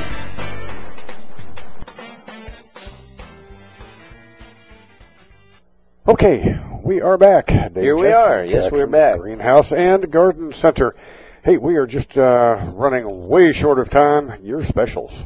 Well, we talked about it. The buy one get one free on the Yes, uh, perennials. We the fall nursery clearance 33% off on trees and shrubs. If you buy more than five shrubs, it's 50% off. More than three trees, it's 50% off. The uh, shade trees same deal, 33% off the big. I'm talking the big ones out back. We talked about the semi and the. Uh, we've got. I, last week we got another load of blue spruce in from Oregon, Mm-hmm. and they're uh, included in the sale price. As a matter of fact, we have some nice three and a half or so foot uh, blue spruce, select blue spruce from Oregon for fifty nine ninety nine. A really special buy that uh, the nursery out in Oregon was uh, long on. Fruit trees, uh, 25% off or 33% off if you buy two or more. Uh, they don't carry quite the same discount because there's been a huge interest in fruit trees and the and the growers of fruit trees don't have a backlog. They're not discounting their trees. Let's run through it real quick if we could, because I know you've got other specials you want to talk about. But getting into fruit trees. Yes. When do you have to buy that second tree as far as cross pollination? Well, whenever year you want uh, uh, a, a tree will bloom um, at a very young e- age. So for cross pollination, you have to have those flowers out there uh, um, at the same time, blooming at the same time, because the bees are going to carry that pollen across to the other variety. So, um, if you don't want any apples on the tree that you buy this fall, only buy one one apple or one variety. Then you'll have zero apples. Zero apples next year. But if you do, then you could buy one now and buy one early in the spring, and if they're together there within the the 50 yard radius and blooming at the same time, you'll still have apples.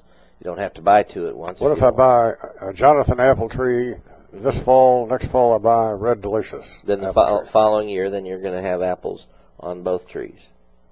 You can cross pollinate a Jonathan with a Red Delicious. Red Delicious, whatever. Red Delicious is a pretty much a almost a common pollinator for nearly everything.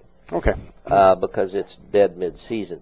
Now there's some very early apples it might not touch, and some very late apples that it might not touch.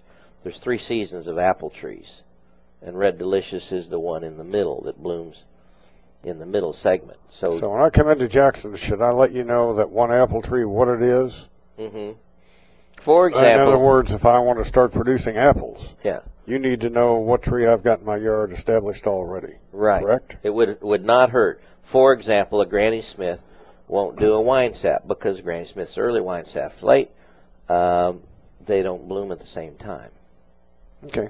Okay. But it, if you get one that's a mid-season, it'll take care of early or late. Okay.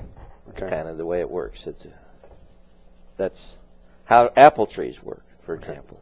So the more information you can come in with Mhm. to Jackson's, the better off you're going to be. Just the to make sure. better, yeah, the better. So there's no fruit tree that you can buy just the single tree. Oh, sure. Okay. oh, well, absolutely. through that. Uh, well, Red Delicious is semi-self uh, pollinating. It's, Okay. it's it's the single apple that you can uh, get fairly decent production without another one. All right. Peaches are self-pollinating. Mhm. Apricots are self-pollinating.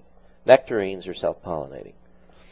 And then beyond that, and and sour cherries, Montmorency, the pie cherries are self-pollinating. Sweet cherries need a pollinator. Pears, for the most part, need a pollinator, except for one one or two varieties.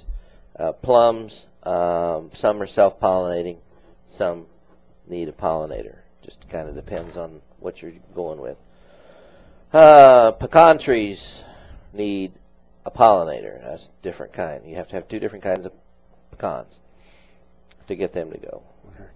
Apricots. We really haven't spent any time talking about apricot trees. That's because they bl- bloom kind of early, and your your chances of apricots are basically one in four years. Oh, really? Because the bloom gets knocked off before they pollinate. So that's a tree that the farther south you go, the more success you're going to have then. Correct, or in the Okay. more protected area that you can plant it in. Okay. Okay. Uh, and or uh, we'll see how this this frostproof works too. That may be a big help as well. Oh. Now that it's out there, I'll have to read the label a little bit closer to see if that helps with flowers staying on the tree. Okay. But don't, uh, but one out of four years in this area for apricot what they say. production. hmm Huh. Okay. Peaches are about every other year too. I mean, um, some some years you're lucky and have a great peach crop. Some years you're you, you get them, and they get frozen off. Yeah. But apricots are kind of risky. Okay. Very good. we've got about three minutes. What else? What else? I wanted to talk to you about Fertilome for all seasons. You you know that product. This this you could Mhm. be putting that down now as well, uh, because it does prevent crabgrass if you apply it now. Take care of crabgrass now and all the way through next year, uh, through uh, August of next year. Our statuary clearance is going on um in pots. 20 uh, statuary is 33% off. I bumped that up, I guess.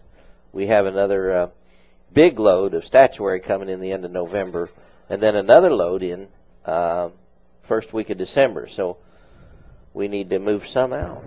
It would be good. And 33% off on this Athens statuary, which is already priced um, at about roughly 33 to, to 50% lower than we'd been used used to seeing on uh, the Henry statuary and the Massarelli. Uh, kind of equal quality, uh, but way less expensive. Way less expensive. And then we've got it marked down 33%. So nice statuary is affordable now. What about your 61st and Fairlawn location? Open this weekend? Ah, good question. We are open this weekend, closing Monday. Then the barn's not heated, um, and uh, so we're moving. Uh, we'll be moving out Monday. But Fertilome for all seasons, you have that. Oh yeah, we have all of the products still there that you might need. Um, then Monday we'll we'll start moving it back to the greenhouse, the the trees and the shrubs and the and the product that's in the store. All will come back and we'll be we'll not be manning that store this winter yet. This winter because of course the county's told us we need to close it up until we get zoning to make Barry Beagle happy, and uh, plus we're not just we're just not set to winter over there yet. Yeah. Okay, very good. So I can run out to 61st and Fairlawn this weekend, pick up Fertilome for all seasons.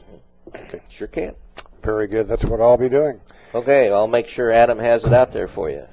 Dave Jackson, we will see you next uh, Friday, Correct. 10 o'clock. I can't think of anything else I'm going to be doing. I'm not going anywhere.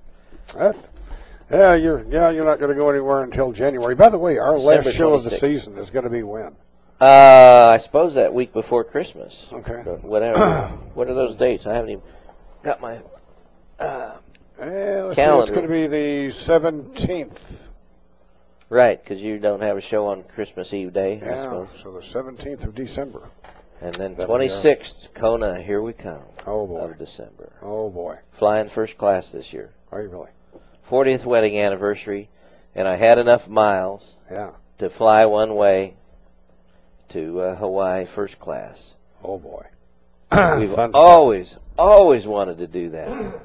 So we're looking, looking forward to that trip. And 40 years, well, that's quite a milestone.